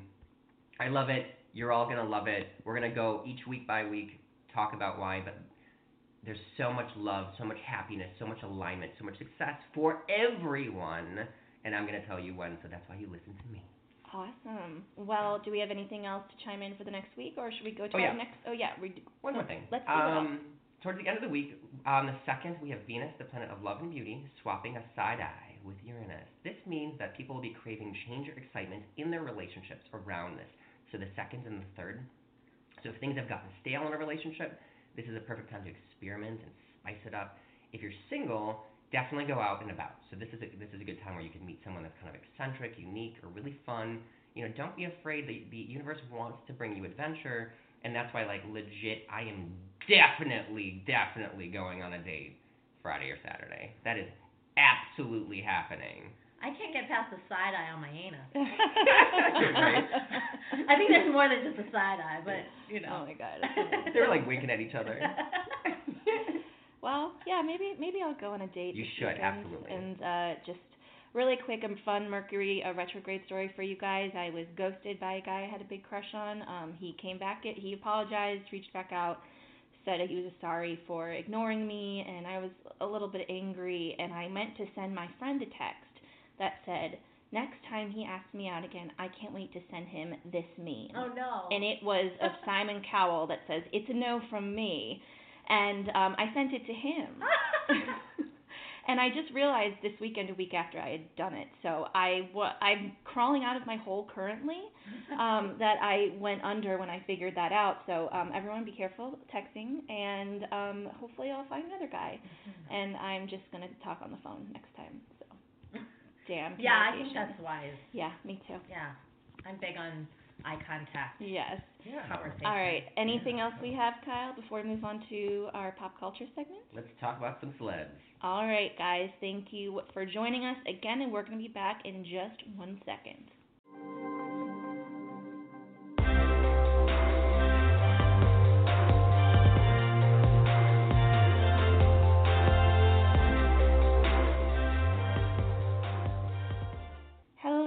Everybody, welcome back to Astro Kiki Radio. We are going to be talking about the three biggest celebrity stories going on in Hollywood this week, and then, of course, followed by our celeb W T F. Our first story is um, Orange is the New Black star Taryn Manning, who you guys probably know from a million other projects. Um, she's been in the industry for twenty to thirty years, probably. Um, she's had some really interesting things going on the past week, and I think it kind of ties into Mercury retrograde. But um, the new season of Orange is the New Black, which is the final season, is premiering soon. They had the big premiere in New York, and she did not attend the premiere. And on Instagram, she posted something about crying out for help and that she felt extremely alone and terrorized by cyber crim- criminals. It was just one of those long rants where you're like, what is what is she talking about? What's going on? Um, the photo that she posted was of herself backstage with the cast of Orange is the New Black, um, I mean on set, and she began the post by saying that she's not going to be attending the red carpet premiere. And it's a very long post, but it basically says that she loves and misses her cast and wishes that she could be there. But unfortunately, there's been uncontrollable circumstances that have made it so she can't be there. And she said when someone's crying out for help that they should listen and that no one deserves to have another person single-handedly ruin their life. And this was all like in kind of a, a same post with talking about her castmates.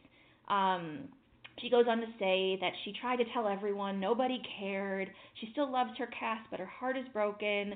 She then uses the hashtags terrorized and ruined life. And then she thanks her team of agents and managers who didn't do anything to help her, but she forgives them. Um, and then she makes sure to tell everyone it's okay, she's not suicidal, but she's crushed. Then a few days later, she goes onto her account and says that she was... I'm sorry. It's like, I, am I just doing a really funny dramatic reading of this? I just wish everyone could see her face right now because, you, like, what do you I feel like? I don't buy you... any of this. Well, okay, the best part is is that she goes, I'm sorry, I was epically hacked, and that was not me. I, I didn't I didn't post any that of that. I buy.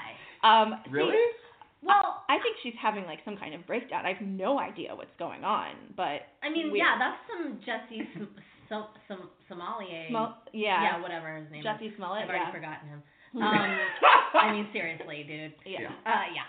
Uh, no, but that's some crazy. N- yeah. No. Someone I mean, needs listen, to take I don't follow away. her, so I don't mm-hmm. know what her patterns are. Like, if she's someone to sort of overshare like this on social media, then okay. But uh, it's just, it's so unprofessional. Like, how did she even make it this far? Like, the show is like what on its like. tenth season or yeah. something? Yeah, there's there's a lot. I think maybe this is its uh, last and it's seventh or eighth, I believe. So, yeah, and yeah. one of the castmates commented, like, hey, I'm in Venice. If you're on the west side, like, let's hang out. You know, seriously. Keep... So I don't know uh, what's going on, but I wanted to pose this story to Kyle to kind of dig into her chart to see if there's something interesting popping up. Or maybe it is ret- retrograde and, like, there's something seriously... Like, is this the Russians? I mean, truly. Oh, like, I just feel like a hacker like, would say something different, not so personal. Yeah, I just, I, there, I do not believe that this has anything to do with a hacker. Oh, really? Oh, at all. But you I think, think this is actually a... her having, like, yeah. some meltdown over Instagram? Oh, yeah. Probably, yeah. Uh-huh. I just, again, like, I... You, like, I feel like in many ways I relate to her in that, you know, she and I were both on the... um. twenty fourteen uh, top ten breakout star list. Yes. Oh, that's cool. By IMDb. And uh, so we both, you know, made little acceptance speeches back to back. Yeah, yeah. Uh, and I, I think we've definitely, like, kind of occupied these sort of niche uh, fan favorite uh, uh, roles in a big freaking series. Absolutely, um, absolutely. And uh, so, I mean, she's managed to um, have... a nice run of it, uh, which I uh, wish I had had, but or maybe I still will. Yeah, what, you'll tell me. Huh? Yeah, you have, um, no, you have great stuff ahead of you. Okay, good. But uh, I guess what I'm saying is, like, I know how I post is not like that. Like, I I keep it real professional. Nobody knows my business. I mean, they're about to apparently, but um, you know what I mean. Like, I keep it very like I mind my. My, uh, I mind my P's and Q's, and I definitely don't berate my representation. Yeah. Right? I mean, what is she trying to do? Like, that is career suicide just right now. Absolutely. Yeah. So, so that's what, what I don't doing? get. What's going on? Oh, my God. All right. We're going to dive into this crazy bitch. Love ya. Sorry. Right. Crazy, beautiful lady, but, you know. Yeah, I mean, like. Crazy in a good way, maybe? I'm not sure. Yeah, I mean, okay. Taryn Manning is a Scorpio sun with a Capricorn rising. She's a feisty and powerful woman, and with her having that Capricorn rising, she's out to build an empire. However, it, it is extremely clear right off the bat what is going on with her, her here. So as I've been talking about it for months, we are in eclipse season, and anyone with a strong Capricorn or Cancer placement are being hammered right now. So Not only was not that, by like a power bottom. No, no, no. Unfortunately, like hammered bad, yeah, badly probably, bad or way. Or it's taking them to really positive ways that like if they're in they're in alignment and things are great in their life. Like that's why a lot of like Capricorns, Capricorns and Cancers are like getting married, getting engaged, moving in, making big you know launches mm. in their career. You know, really on their destined path because they're in alignment. Mm-hmm. They're they're on the right path. For people that aren't, they. I know some people that just went to rehab. I know some people that just went, uh, had lots of shit like that happen. And that's what I'm saying is that, like, they weren't in alignment. Mm-hmm. And that's why it, it's all being exposed. She's not in alignment. Out. Exactly. And that's one of the only reasons I was saying that she's like a crazy bitch, just because I feel bad for her. And I say bitch in the best possible way, you know? So, so, yeah. So not only was there a solar eclipse in her partnership zone at the beginning of the month, there was a lunar eclipse on her ascendant as well in the middle. So literally everything is crazy and intense for her right now. Everything's heightened. Everything is just so, so overwhelming, and she feels like she has no control of what is happening in everything in her life right now, and that's literally what the eclipses are doing, and that's why I feel bad for her. Also, Mercury is retrograde, or backwards, in her house of partnership, and that means she's having communication breakdowns with important business and romantic partners, and all of her collaborators. I'm not making this up. This is literally what's happening. And then this is why she's feeling all sorts of chaos going up and just smoke is just blowing up around her. The last thing that I'm going to note, though, is that from her solar chart, as a Scorpio, Mars, the planet of drive, aggression, and passion, is lighting up her career. So it's putting her front and center in front of a lot of people, and she's building important patterns that are going to last for two years. However, Mars is a naturally angry and hot-headed planet, so that if there are certain areas in her life are, that are weak and need to be adjusted, specifically in her career right now, when it flies through this area, it's like a firecracker, and it explodes the thing that, that needs to be exposed, and so that that person can grow from it. Uh, and this is literally, it's like the perfect storm for her right now, and, you know, things are going to improve for a brief little time for Capricorn and Cancer because of, you know, we're in these great months, but you guys are going through the ringer because you're Your your destiny is calling, you know? Like, the universe doesn't want these Capricorns and Cancers to be unhappy, with your, whether that's your rising or uh, rising sign or your uh, sun sign. But, like, if you're not on the right path and in the right relationships, it's just going to tear it apart. And it's only going to be made worse by social media. Exactly. Yeah. Yeah. yeah. Mercury retrograde, ever doing, like, a campaign or, like, launching a bunch of stuff during Mercury retrograde is such a bad idea. Yeah.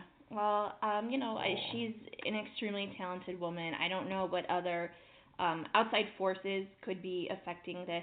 Um, I have no idea, so I don't want to speak, but, you know, it could be some kind of substance abuse, this and that. Like, who? I mean, if you're going to write something like that, let's be real. You you might be a little drunk or high on something. Yeah, certainly. Um, yeah. So, you know. Is it still up? Um, I, you know, I'm not sure. You're like, let's dock it. I mean, I'm not sure. I love that out. Social media train wreck. I know, right? um, but it just makes me feel so sad when I see it. You know what I mean? Yeah. Like, oh. Just like, take that down. No, a lot of people are like, oh, no, when I see that, I, I immediately unfollow. I'm like, no, no, I make them, like, the top of my feed. They're like, I want to see, I'm going to get that shit on three right. It gives me, I'm like I'm very much an empath, and I swear, even over social media, it's like I kind of enjoy sometimes reading people like fight over comments, but it gives me such anxiety. I'm like, I don't like this. Like, I feel so bad. So um, I really do feel feel bad for her. And I just I yeah. feel like you hear it. You're like, I'm here for it. Like I am yeah, like I'm like I'm like following her under the table right now. Well, our next story in some happier news. Um, Anne Hathaway just announced that um, her and her husband, Adam Schulman, are going to be having their second child. She's thirty-six years old, and she took to Instagram. Instagram is literally just like the new newspaper, apparently, for um, celebrities.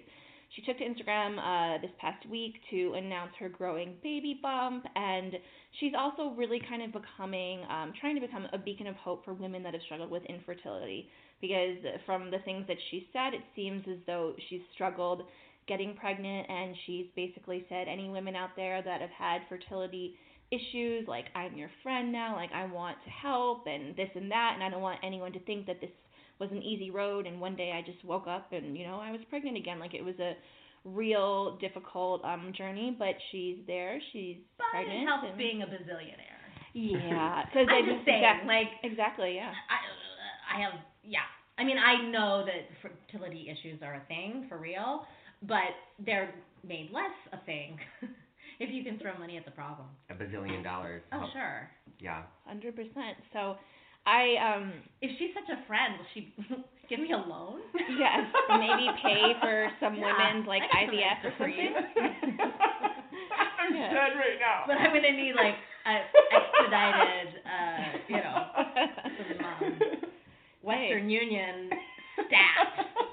I'm right there with you. I have some eggs to freeze too. I'm not gonna lie. Oh, um, so yeah, I was just interested to see like what in the stars, like how uh, she, this part of her life is being lit up, and her compatibility with her husband, and just talk a little bit about that. For sure. So Anne Hathaway is a Scorpio Sun, Sagittarius rising. So this is an interesting announcement for her. So there's a few different factors that were going on. So right now, Mars, planet of passion and drive, as well as the Sun, ruling life force, are in Leo. And this means that collectively these energies are radiating in the cosmos just generally. And Leo naturally rules children, childbirth, as well as creativity and romance. So that's a fun little thing to note, but obviously we're going to dive in more specifically for her. So I'm seeing these energies are, are affecting her in a public recognition sector now. So it may be interesting if she actually does continue to build more of a conversation about childbirth and the trials that come with pregnancy, because that's what's highlighted. I'm anticipating that that's probably going to be a thing because this is a pattern that she's starting now. You know what I mean? Does that make sense? Yeah. So there's that. Uh, the next thing for her, Jupiter, the planet of miracles and luck, has been going in and out of her ascendant this year. And it recently just crossed back into her twelfth house of, house of privacy and healing. So just looking at that, this it appears that she's been doing some much needed healing, needed, needed healing, whether that be physically or karmically. And and that's going to be like very, very important for her. So that's why even maybe she had to heal some some things physically to make this happen. Uh, however, uh, the read I have on her, I think it makes uh, sense that basically everything that's going on with her is that she's launching for the next twelve, twelve years by the things that are going to be really, you know, significantly happening over the next year, because it's going to go into her ascendant again, kind of as we, we've talked about before. Uh, what else do I have for them? Uh, oh yeah, also though, uh, the thing that I thought was the most interesting here is that her partner, Adam Schulman, is, he's an Aries. And so literally right now for him specifically, the stars are literally aligned about children, because Mars, Venus, and the Sun are are bringing it, children to his attention right now. Interesting. Yeah, I thought, so, so, and that was one thing that's like, if you're looking at like two collaborators or two like lovers or two business partners, you can kind of see certain things that are happening simultaneously. Mm-hmm. And so, you know, just kind of what's being highlighted. But yeah, for literally both of them, that that's what's happening. Well, I'm ha- I, I'm actually very surprised she's a Scorpio. I don't know why that wouldn't have been the read that I would have gotten. Not that I know her, I just know her characters. But we talked about this last week, so typically my personal opinion of Scorpios is that they are just, I, I don't like them. Um, they, their energy is really intense. They can get very angry, vengeful, um, not a huge concern for others around them if you piss them off. Um, and so I, I've always kind of seen her as like a tamer person, but again, I don't know her, so mm-hmm. that's kind of fascinating to me that she is a Scorpio. I don't know, but well, I guess she's got the Sagittarius rising too. But still, to me too, uh, Sagittarius is a little bit like. I don't, like, one of my best friends is a Sagittarius, but they're um, not super, like, trustworthy to me either. So, and I'm like, Anne Hathaway was my fake best friend. Like, but, you know, in real life, it seems we would not be very compatible friends. I mean, I do think that they're, you know, looking at her moon sign and also those kinds of things would be helpful, especially looking at a very personal one-on-one connection with someone, because, mm-hmm. you know, you do want to align a lot of different kinds of things. I mean, you're never going to date, so there's certain things that are off the table that are not going to be apparent to you that would not be significant. But, you know, looking at, you know, let's say let's say we would look at the ways that your careers would be aligned, or that, like, even just from a friendship basis, well, you might have so much in common there, and maybe you guys are even, like, connected in partnership ways with, like, let's say your Venus is a fr- across from her. You know what I mean? So there's there are a lot of, you know, very complex things that happen in, you know, synastry and, like, combining two people's charts, but... I'm going to hold out for that loan. Balled in her court. Anne, if you're listening, Um, Hell yeah. Get back at me, you know. I just, we can totally be friends, but it'll cost you. Yeah. Right there yes. with you, and maybe we can make this work. That's oh my all God, I, I love to it. Say. Well, congratulations to the new happy family. Um, our third story, so this is one that you might be like, who are these people? But we'll explain. Um, so Bella Thorne, who is an actress, big influencer. She's she's not a millennial technically. What's the what's the one after us? Gen X? Gen Z. Gen Z. Um, she's basically Baby, yeah, embryo. Yes, a child. She's you know she's like twenty-one years old. Yeah. Um, so she's come out in the media over uh, the past couple of weeks as um pansexual. So a lot of people, you know, are you know bisexual, heterosexual, so she's just homosexual. Like all the so Isn't she's, that what pan means? Yeah. I mean, okay. do, do, are are you familiar with, like, the term pansexual? It's just any being? Because that scares me. Like, oh, it's not that she has all the things. It's that she likes all the things. She yeah. likes all of the things, yes. It's called just being a slut. I mean... I'm sorry. You're right. I don't know who this is. She, she is a bit promiscuous. Um, you know, she's been in relationships. She was in a relationship this past year with a guy and a girl at the same time. Um, and it was kind of a thruple-y thing, but she was the only one that was hooking up with everybody. Um, so she's very open. I rest my case. She's very open sexually. Right now she is with a guy, and he's like an Italian pop star, and his name is Benj- uh, Benjamin Mascolo. And she just, she falls in love very fast, and she's just very like, you know, this is who I am. Now Now How, she's Why should we know her? Um, Bella Thorne, she started off as... Disney or Nickelodeon, and so she has a lot of like very crazy baggage going on there from right. that because she was oh, one God. of those kids that was extremely um, messed with. Mm-hmm. Um, she basically does like I swear ten movies a year um, that are like a lot of like young like Y A um, romance. You know, she's like millions and millions of Instagram followers. You'd probably recognize her if you saw her. Yeah. So I've just totally alienated all people like. fourteen and under. Well, is she's right? No. I mean, the thing is, is that I think Bella Thorne is kind of a fascinating person to look at because she's admittedly that she's extremely damaged um, in a lot of different ways, and she's dealt with those things and in different ways, and so now she's pansexual, and it just kind of, I don't even think it was a planned thing that she wanted to be like, I'm coming, I was pansexual, but she was just like, yeah, I basically like everybody, so... Well, listen, I can imagine, like, well, I'm not, but I can imagine being a lesbian, but making an exception for a Italian pop star. I mean, come on, you know what I mean? Like, that would yeah. make me bisexual, too, I think. I, I don't know. Ital- I, I got a thing like that for Italians. Yeah. Who doesn't? I mean, I would definitely be down. Right, totally. Right? Uh, but it doesn't, I don't know. It does sound like... It does, you know, when people have baggage like this from their mm-hmm. past, they tend to act it out in, you know, sexually like this. And so I'm not surprised to hear that yeah. she came from, you know, Disney. Yeah. um, Disney owns Fox now, so I'm probably next. I'm I'll be like, you're too I'll old be, for uh, them. I'll, I'll be all the things. By the end of this podcast, it sounds like. Right. Well, right. it just, it always, Definitely. I think uh, the term pansexual now is something to be discussed because there are people that, you know, go by they and they don't identify with a gender. So it's like, and... so it's like, because otherwise I don't really understand how being pansexual is different than being bisexual. Um, right. But, oh, because there's other things. Exactly. So I guess it encompasses yeah. everybody. Well, I mean, the thing is, it's like, you know, I am L G B T, and I do have a lot of friends that are very, you know, uh, involved in, and you know, activism and all sorts of different kinds of parts of the community. And, and the thing is, it's like I respect whatever someone wants to be and say they are and, and, and how they how they live and give love and receive it and whatever yeah. that makes sense for them, you know. I actually had someone last year tell me that they were asexual and, and discuss how they just they're just not sexual at all. They have no interest in any romance with anybody ever. They never have.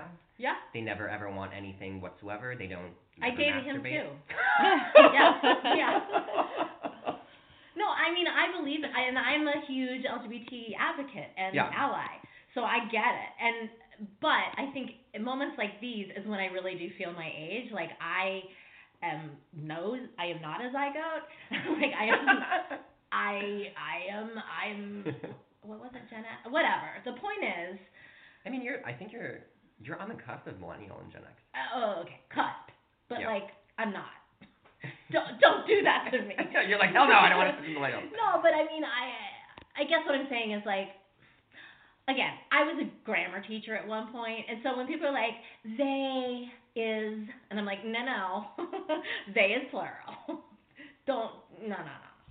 So, you know, I don't think that makes me uh, insensitive. I think it makes me a grammar Nazi, and I totally own that. Like, that's just how I was raised. Totally, totally. Well, I get that. I get that. I, yeah, I mean, it's, and I don't know. I mean, she's she's got an interesting chart, so I think we can. Yeah, mm, let's well, see what's going on with her. For sure. So Bella Thorne is a Libra, and one of the things that we know about Libras is that she's they not love.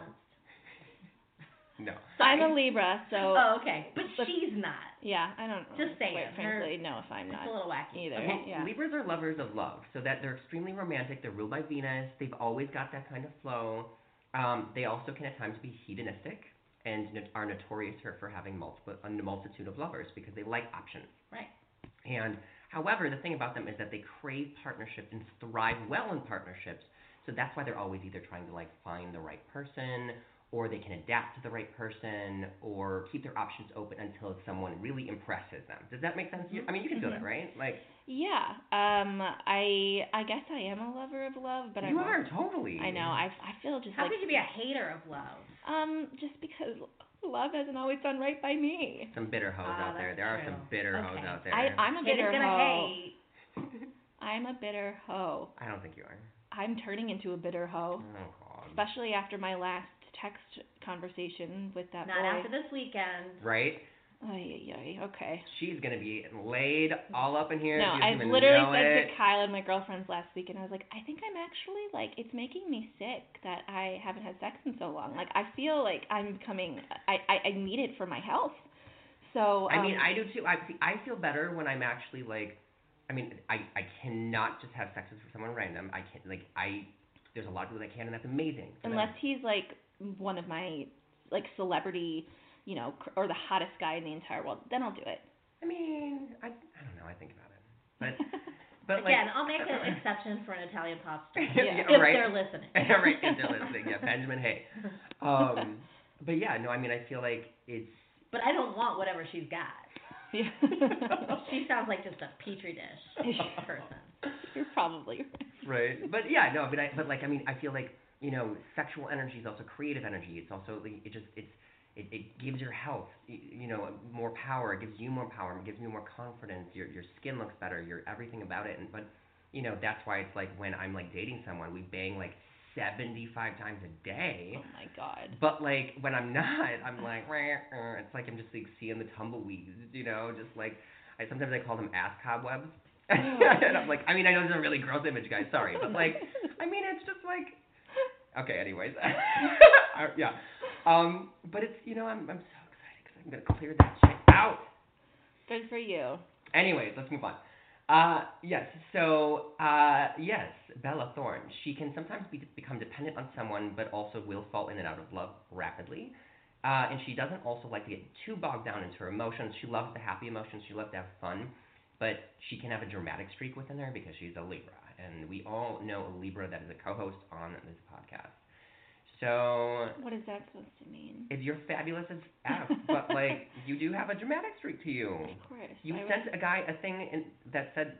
I didn't mean to send it to him. I know, but you were going to. I okay.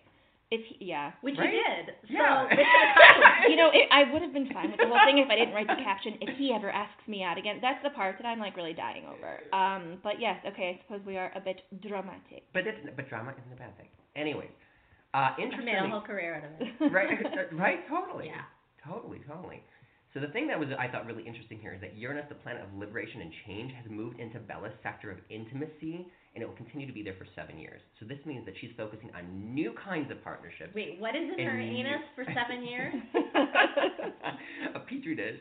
Oh,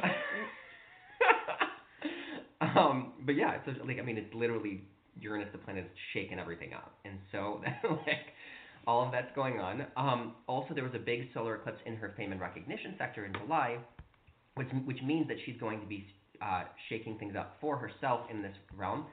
However, you know, astrologically, no one becomes an adult until they pass their first Saturn return, which takes place around twenty-seven to your early thirties, and so she's twenty-one. So, like, yeah, she's got a lot of learning to do. Mm-hmm. Yeah. Uh, however, with these very specific fact factors being highlighted, we can also see one more that's really noteworthy for now.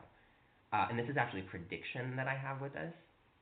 Okay, so Mercury, planet of communication and the mind, has been going backwards in her fame and career sector right now.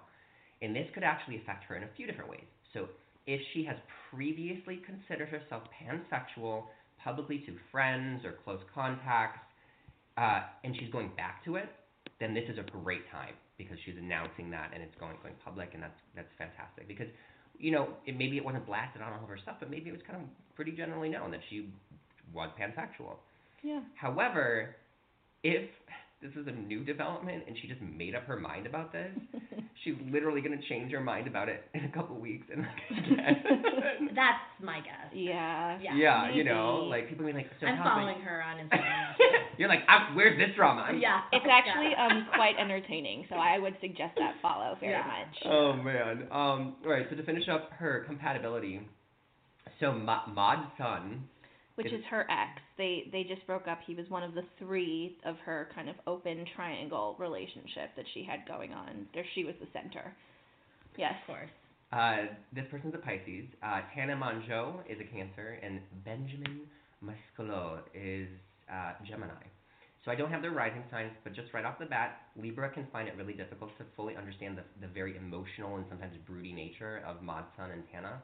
However, Benjamin, a subtle air sign, will provide the fun, uh, be kind of furious and exciting. This is a great energy that's going to really align for her. So I actually do see things going really well with him. And, you know, he's an um, Italian pop star. So there you go. Right? Yeah. All right. Pretty safe. That went down to work for a while. Yeah. Well, lastly, uh, for these segments, we have our celeb W T F of the week, which isn't really a love thing, but it's more of a family thing. So... Um, I don't know if you're familiar with the T V show The Hills um, on M T V. So it was, it just got rebooted. It was a big thing in the two thousands, um, and it just got brought back to M T V. Spencer Pratt um, is married to Heidi Montag, and they met on the show back in the day. They are just basically pop culture, pop culture like millennial icons-ish. He has a sister named Stephanie Pratt, and the reboot of this show, The Hills, is currently going on. And Stephanie just came out to say that she will not be returning for the second season. Um, her and her brother have had a crazy amount of turmoil while these reality shows have been going on, and it's sad that it probably started from the cameras asking for drama, and it's turned into, like, we literally hate each other. My brother, my sister, is Satan, is the devil. I hate that person. It's very unfortunate. Um, and is The Hills a reality show? Yeah, it's a reality show. Got it. Yeah, but it was like basically one of the first kind of, it came out later that it was kind of a scripted reality show. Oh, they all are. Yeah, very much so. Um, but with this, there's, she's literally leaving, she left the country after The Hills ended the first time and moved to London. She came back for The Hills this time. She's going back out of the country. She's just, she has this hate thing with her brother, and they say the most horrendous things about each other, and it's, it's very sad. So I brought it up because it's like, why would siblings hate each other this way and butt heads this way? Because they have producers like literally goading them on. I mean, I don't know. I just, yeah. you know, I have friends in reality television, and they literally will get texts like at the table. You know, we're at a dinner party, and the texts say, like, oh, ask so-and-so about such-and-such, knowing that it's going to yeah. cause a, a confrontation. Yeah, I feel like this, sadly, it probably started as that, and then it turned into, like, an actual hatred of each other. Yeah. So what's going on with them? Well, you know, this is definitely a sad story to hear about because there's so much anger and frustration going on. First off, Stephanie Pratt is an Aries sun with a Scorpio rising. She has two of the most aggressive and fiery signs right in her chart. Scorpios can never can never let a grudge go and will attack until they destroy their en- enemies absolutely. Oof. Scorpio is ruled by Mars, the planet of war, and Pluto, the planet of destruction, where Aries are ruled by Mars as well. So there's an immense amount of fire going on there, and it just doesn't seem like it's ever going to end for her there. she just seems like she's got a lot of anger within, you know, as soon as she can narrow her mind on on, on an enemy, they're an enemy. Spencer Pratt is a Leo, whereas Heidi Montag is a Virgo. So, you know, that's our combination here. Naturally, Aries and Leo, which are Stephanie and Spencer, tend to go well together. However, when fights go down, they're going to get expl- explosive. Also, Spencer has a, has a Capricorn rising, whereas Stephanie has Scorpio rising. Again, typically these go well together and should blend. However, Capricorn can become cold and arrogant at times, which will just piss a Scorpio off who wants to cut your throat and order you, and, and will just, sh- you know, sh- because the thing is, the, the Capricorn's going to shut down and be like, no, I don't want the, all this anger and frustration, and the Scorpio's going to be like, yeah, I'm, I'm going to, uh, you know, just all this anger, and so it just creates more and more, like, negative feedback back and forth, you know, and so, you know, we see that also, you know, Heidi being a part of this equation is that she's a Virgo, and Aries and Virgo, again, don't typically align, because Virgo are going to be, whenever, you know, faced with conflict, are going to be a little bit more passive-aggressive, whereas Aries are just going to be aggressive. So this is why Stephanie even sees her as an enemy, too. So sadly, you know, I don't I don't think this, this war is ever going to end. You know, we did dive into Spencer and Heidi's compatibility a, a few weeks back, so if anybody's interested in that, make sure to check that one out. Yeah, they're Cain and Abel. I know, maybe in the next life, guys. I guess for now, it's better to be on opposite sides of the world. Um, well, on that note, let's get into, of course, our special guests. Um, Please, I reading. don't know about anyone but myself. No, I'm just embarrassed. I don't. I literally did not have a T V until I was on it, uh, and then I was like, okay, I should have something to watch myself on. Yeah. Uh, but uh, yeah, so consequently, I have like these entire like dearths of knowledge in sure. pop culture. So, well, we have some good stuff for you. Oh, good. Totally. All right, so Naomi is a Sagittarius rising with an Aquarius sun. So for the rest of your life, you're going to read Sagittarius and Aquarius. Okay. So those are both. So they're like half and half for your chart. And you didn't know that before you started. No, right? I knew I was an Aquarius, but I didn't know anything else. Okay. So you are actually in a massively important year, one that is going to lay important seeds for the coming twelve years of your life. This is because Jupiter, the planet of luck and miracles, is in your ascendant. When this happens, massive new opportunities and beginnings occur. Naturally, certain magnificent things occur that are like, you know, or some things are going to fall into your life. You know, some people get pregnant, some people find their true love, whatever it be. However, everything in your life is blessed with right now. So you can have it all, but this is the only time for twelve years that you can. So this is why you have to lay these seeds. And this, I actually looked this up. This began in December twenty eighteen for you, and it's going to last until January twenty-fifth, twenty twenty. We, uh, sorry. You only have a little bit of time okay, left to have it all. Okay, it started in December twenty eighteen. Yeah. And it ends January twenty-fifth of twenty twenty. So that's a little over God, two years. God, I, I gotta go. You gotta know for real. And that's what the thing is here is that like you know. Oh, you, but it la- okay. So this window is only three years long, but then it. Oh no, it's only a year. It's it's. It was two years. But then you said something about twelve years. Oh, no, no, no. This is the beginning of it. So this, oh. this you just have to launch the seeds for it. Like, so like, let's say you're like, I want to get married, or I want to be in an, a domestic partnership, or, and I also want to have a baby someday, and I also want to uh, have my own show that I'm a showrunner on Netflix. I also want to be, I want to own a house in Italy, or I want to travel the world. Whatever those things, all of those things, make that list now and make the actions start to come into fruition. You don't have to get all of them. But all of the doors to all of those things are open right now for you. So I was thinking about this earlier in that I, I think it's similar in a way to fertility kind of, right? Like there's certain times of the month that women are more susceptible to get pregnant and to have babies. And so if you, you know, have sex, then you might be able to create that thing that you're trying to create. That's why couples do that. So in a way with astrology, it's like you have this amount of time to put down the seeds to get those things that you want. Right. But if you don't, you know, do the work then, then that door closes and it's not going to be as easy later. Exactly. Aren't you proud of me? Yeah, no, great job. Thank you.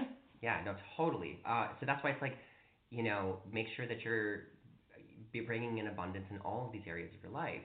And, you know, this is a, such a, you're, you're going to have another, like, twenty twenty-one is going to be really badass for you, too, though, because Jupiter's going to be in your sun sign, but technically the beginning chapter of your life is right now for the twelve years, okay? So there's that. Uh, when it comes to also natural luck that I'm seeing for you this year, You're, uh, I'm also seeing a great deal of steps toward your most important hopes and dreams, and you will actually notice that your networking capability will, will increase this year, and already has, and you will see your friends and social net network open a great many doors to you. Lean into your network because they will help you thrive. You may even find brand new besties that just like you didn't ever expect that how your life was before, you know, but these people, the people are going to be very important for you now. So there's that. For your career, we have a new moon in your career and fame sector on October twenty-seventh. So lay your most important endeavors in the days after that, because this is going to help really see a lot of what's going on in twenty twenty for you. However, Mercury is going to be retrograde in November, which is right when that window is opening. So what this specifically works for you is that it's actually going to be better to go back to old projects, old producers, old directors, old collaborators, old contacts, all of that, because you're going to see more luck in that, and it's also going to show that you're going to see, be working with them a lot again in twenty twenty. Maybe that means going back to American Horror Story again for the totally. Next season. Hmm. Totally. So there's that. Uh, now for love. July thirty-first is a new moon in your partnership and commitment sector. So this is opening an important day to you, or, uh, door to you in your marriage options and crucial business contacts. Tomorrow. Yes. Or I mean today. Yes. So huh. it's for ten days. Okay. Yes. So this is a great time to, if you have a partnership, make it work a little bit better for you. You know, negotiate what you need to discuss. If you don't, uh, you can, you're more likely to find long-term important connections. Um, so like go on and, you know, the right dates. Ask your friends to hook you up with somebody that you think that would really be work for you. You know, those kinds of things. Also, if you want to improve any sort of like negotiation with like an agent, a manager, or get a better agent or manager, this is a good time to do that. Mm. So keep all of this energy here. Uh, there's a full moon in your sign on August fifteenth. So expect that you're going to be standing in the limelight around this time. So a couple days before, a couple days after. This is connected to your hopes and dreams and the things you were laying in the beginning and the middle of February of twenty nineteen. So you're going to, you're going to really see how these same patterns, same people, same things were really coming back around now, and you're, you're, you're basically seeing the harvest of them. And if they haven't come to a harvest that you want, you're going to change direction, and you're going to, to still, you know, want to move towards those hopes and dreams, but this is going to be the moment where you can assess that and be in the sun. Mm. Uh, the biggest moment for love for this year is going to be around December eleventh, uh, because you're going to be feeling very, very romantic around then. Uh, if you're single, plan some very important dates around that point in time. If you are taken, do something really, really special for the two of you. And it's just going to really just allow you to fall more deeply in love. And, and yeah, so there's that. Obviously, you know, uh, if you have any questions or anything, you can always let me know. You got my... You can text my ass, or you can okay. e- email me. Well, or... yeah, I don't want to bore our listeners with the intricacies of my, you know, s- s- secret life. But yeah. I am a little freaked out about the fact that uh, things are happening today that I need to act on.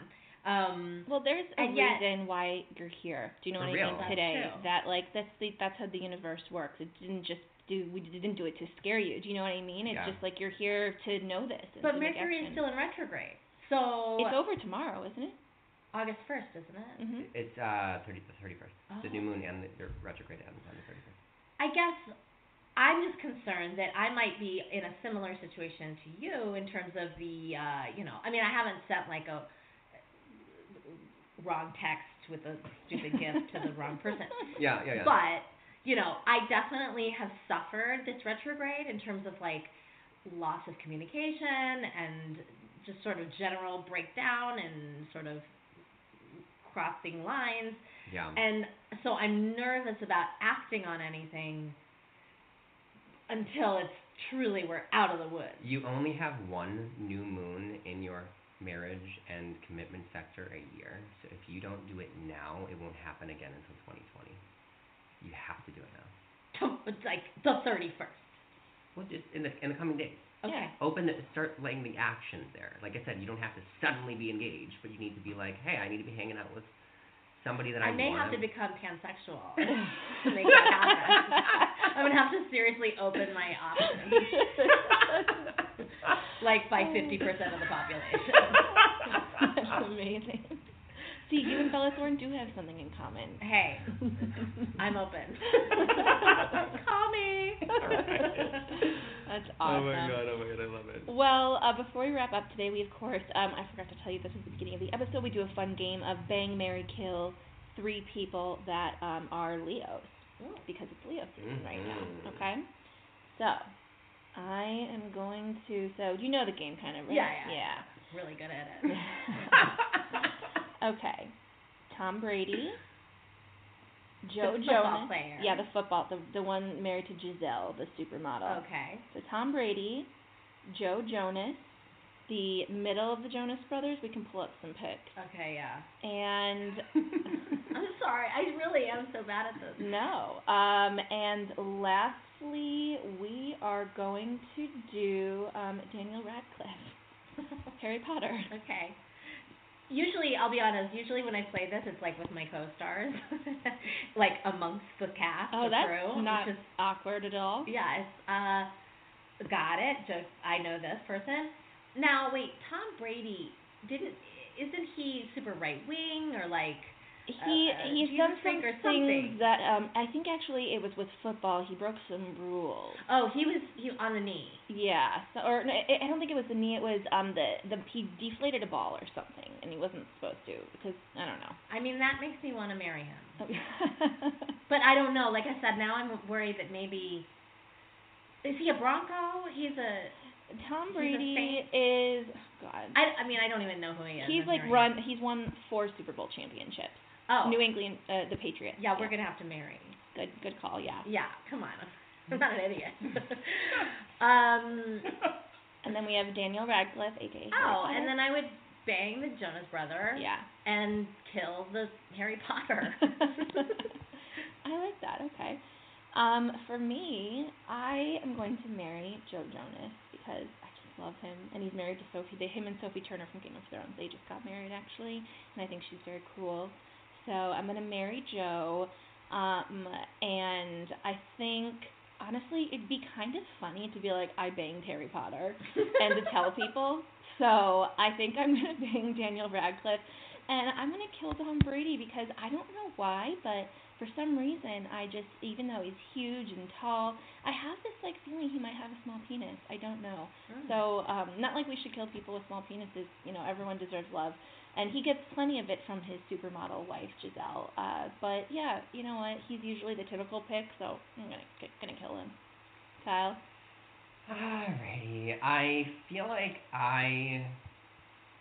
I'm going to go... I'm going to bang Tom Brady. My yeah. husband? He can... And, and, and it's funny, because, like, Monster Top is, is a lot like him, so I know how it feels. Oh, Jesus. Um... And then uh, I'm going to marry Joe Jonas because I think he's, I don't know. He's my favorite. He's top and he's fun and he seems, he's like really hot right now and he seems like a good guy. And mm-hmm. Well, just husband swap. Yeah. Right? Yeah. And you're still, you're going to kill Harry Potter. Yeah. And Daniel, sorry, buddy, but we're just going to let you pass. Yeah. Aww. Well, thank you all so much for joining us this week, and of course, thank you to our special, special celebrity guest, Naomi, for being here. We really appreciate it. Thank you. It was super fun. Where can everyone find you on uh, social media so maybe they can stalk you? Yeah, there you go. You never know when I might go off and do something in- epically insane. I'm following. I'm following. Correct. Um, I'm at Naomi W. Grossman.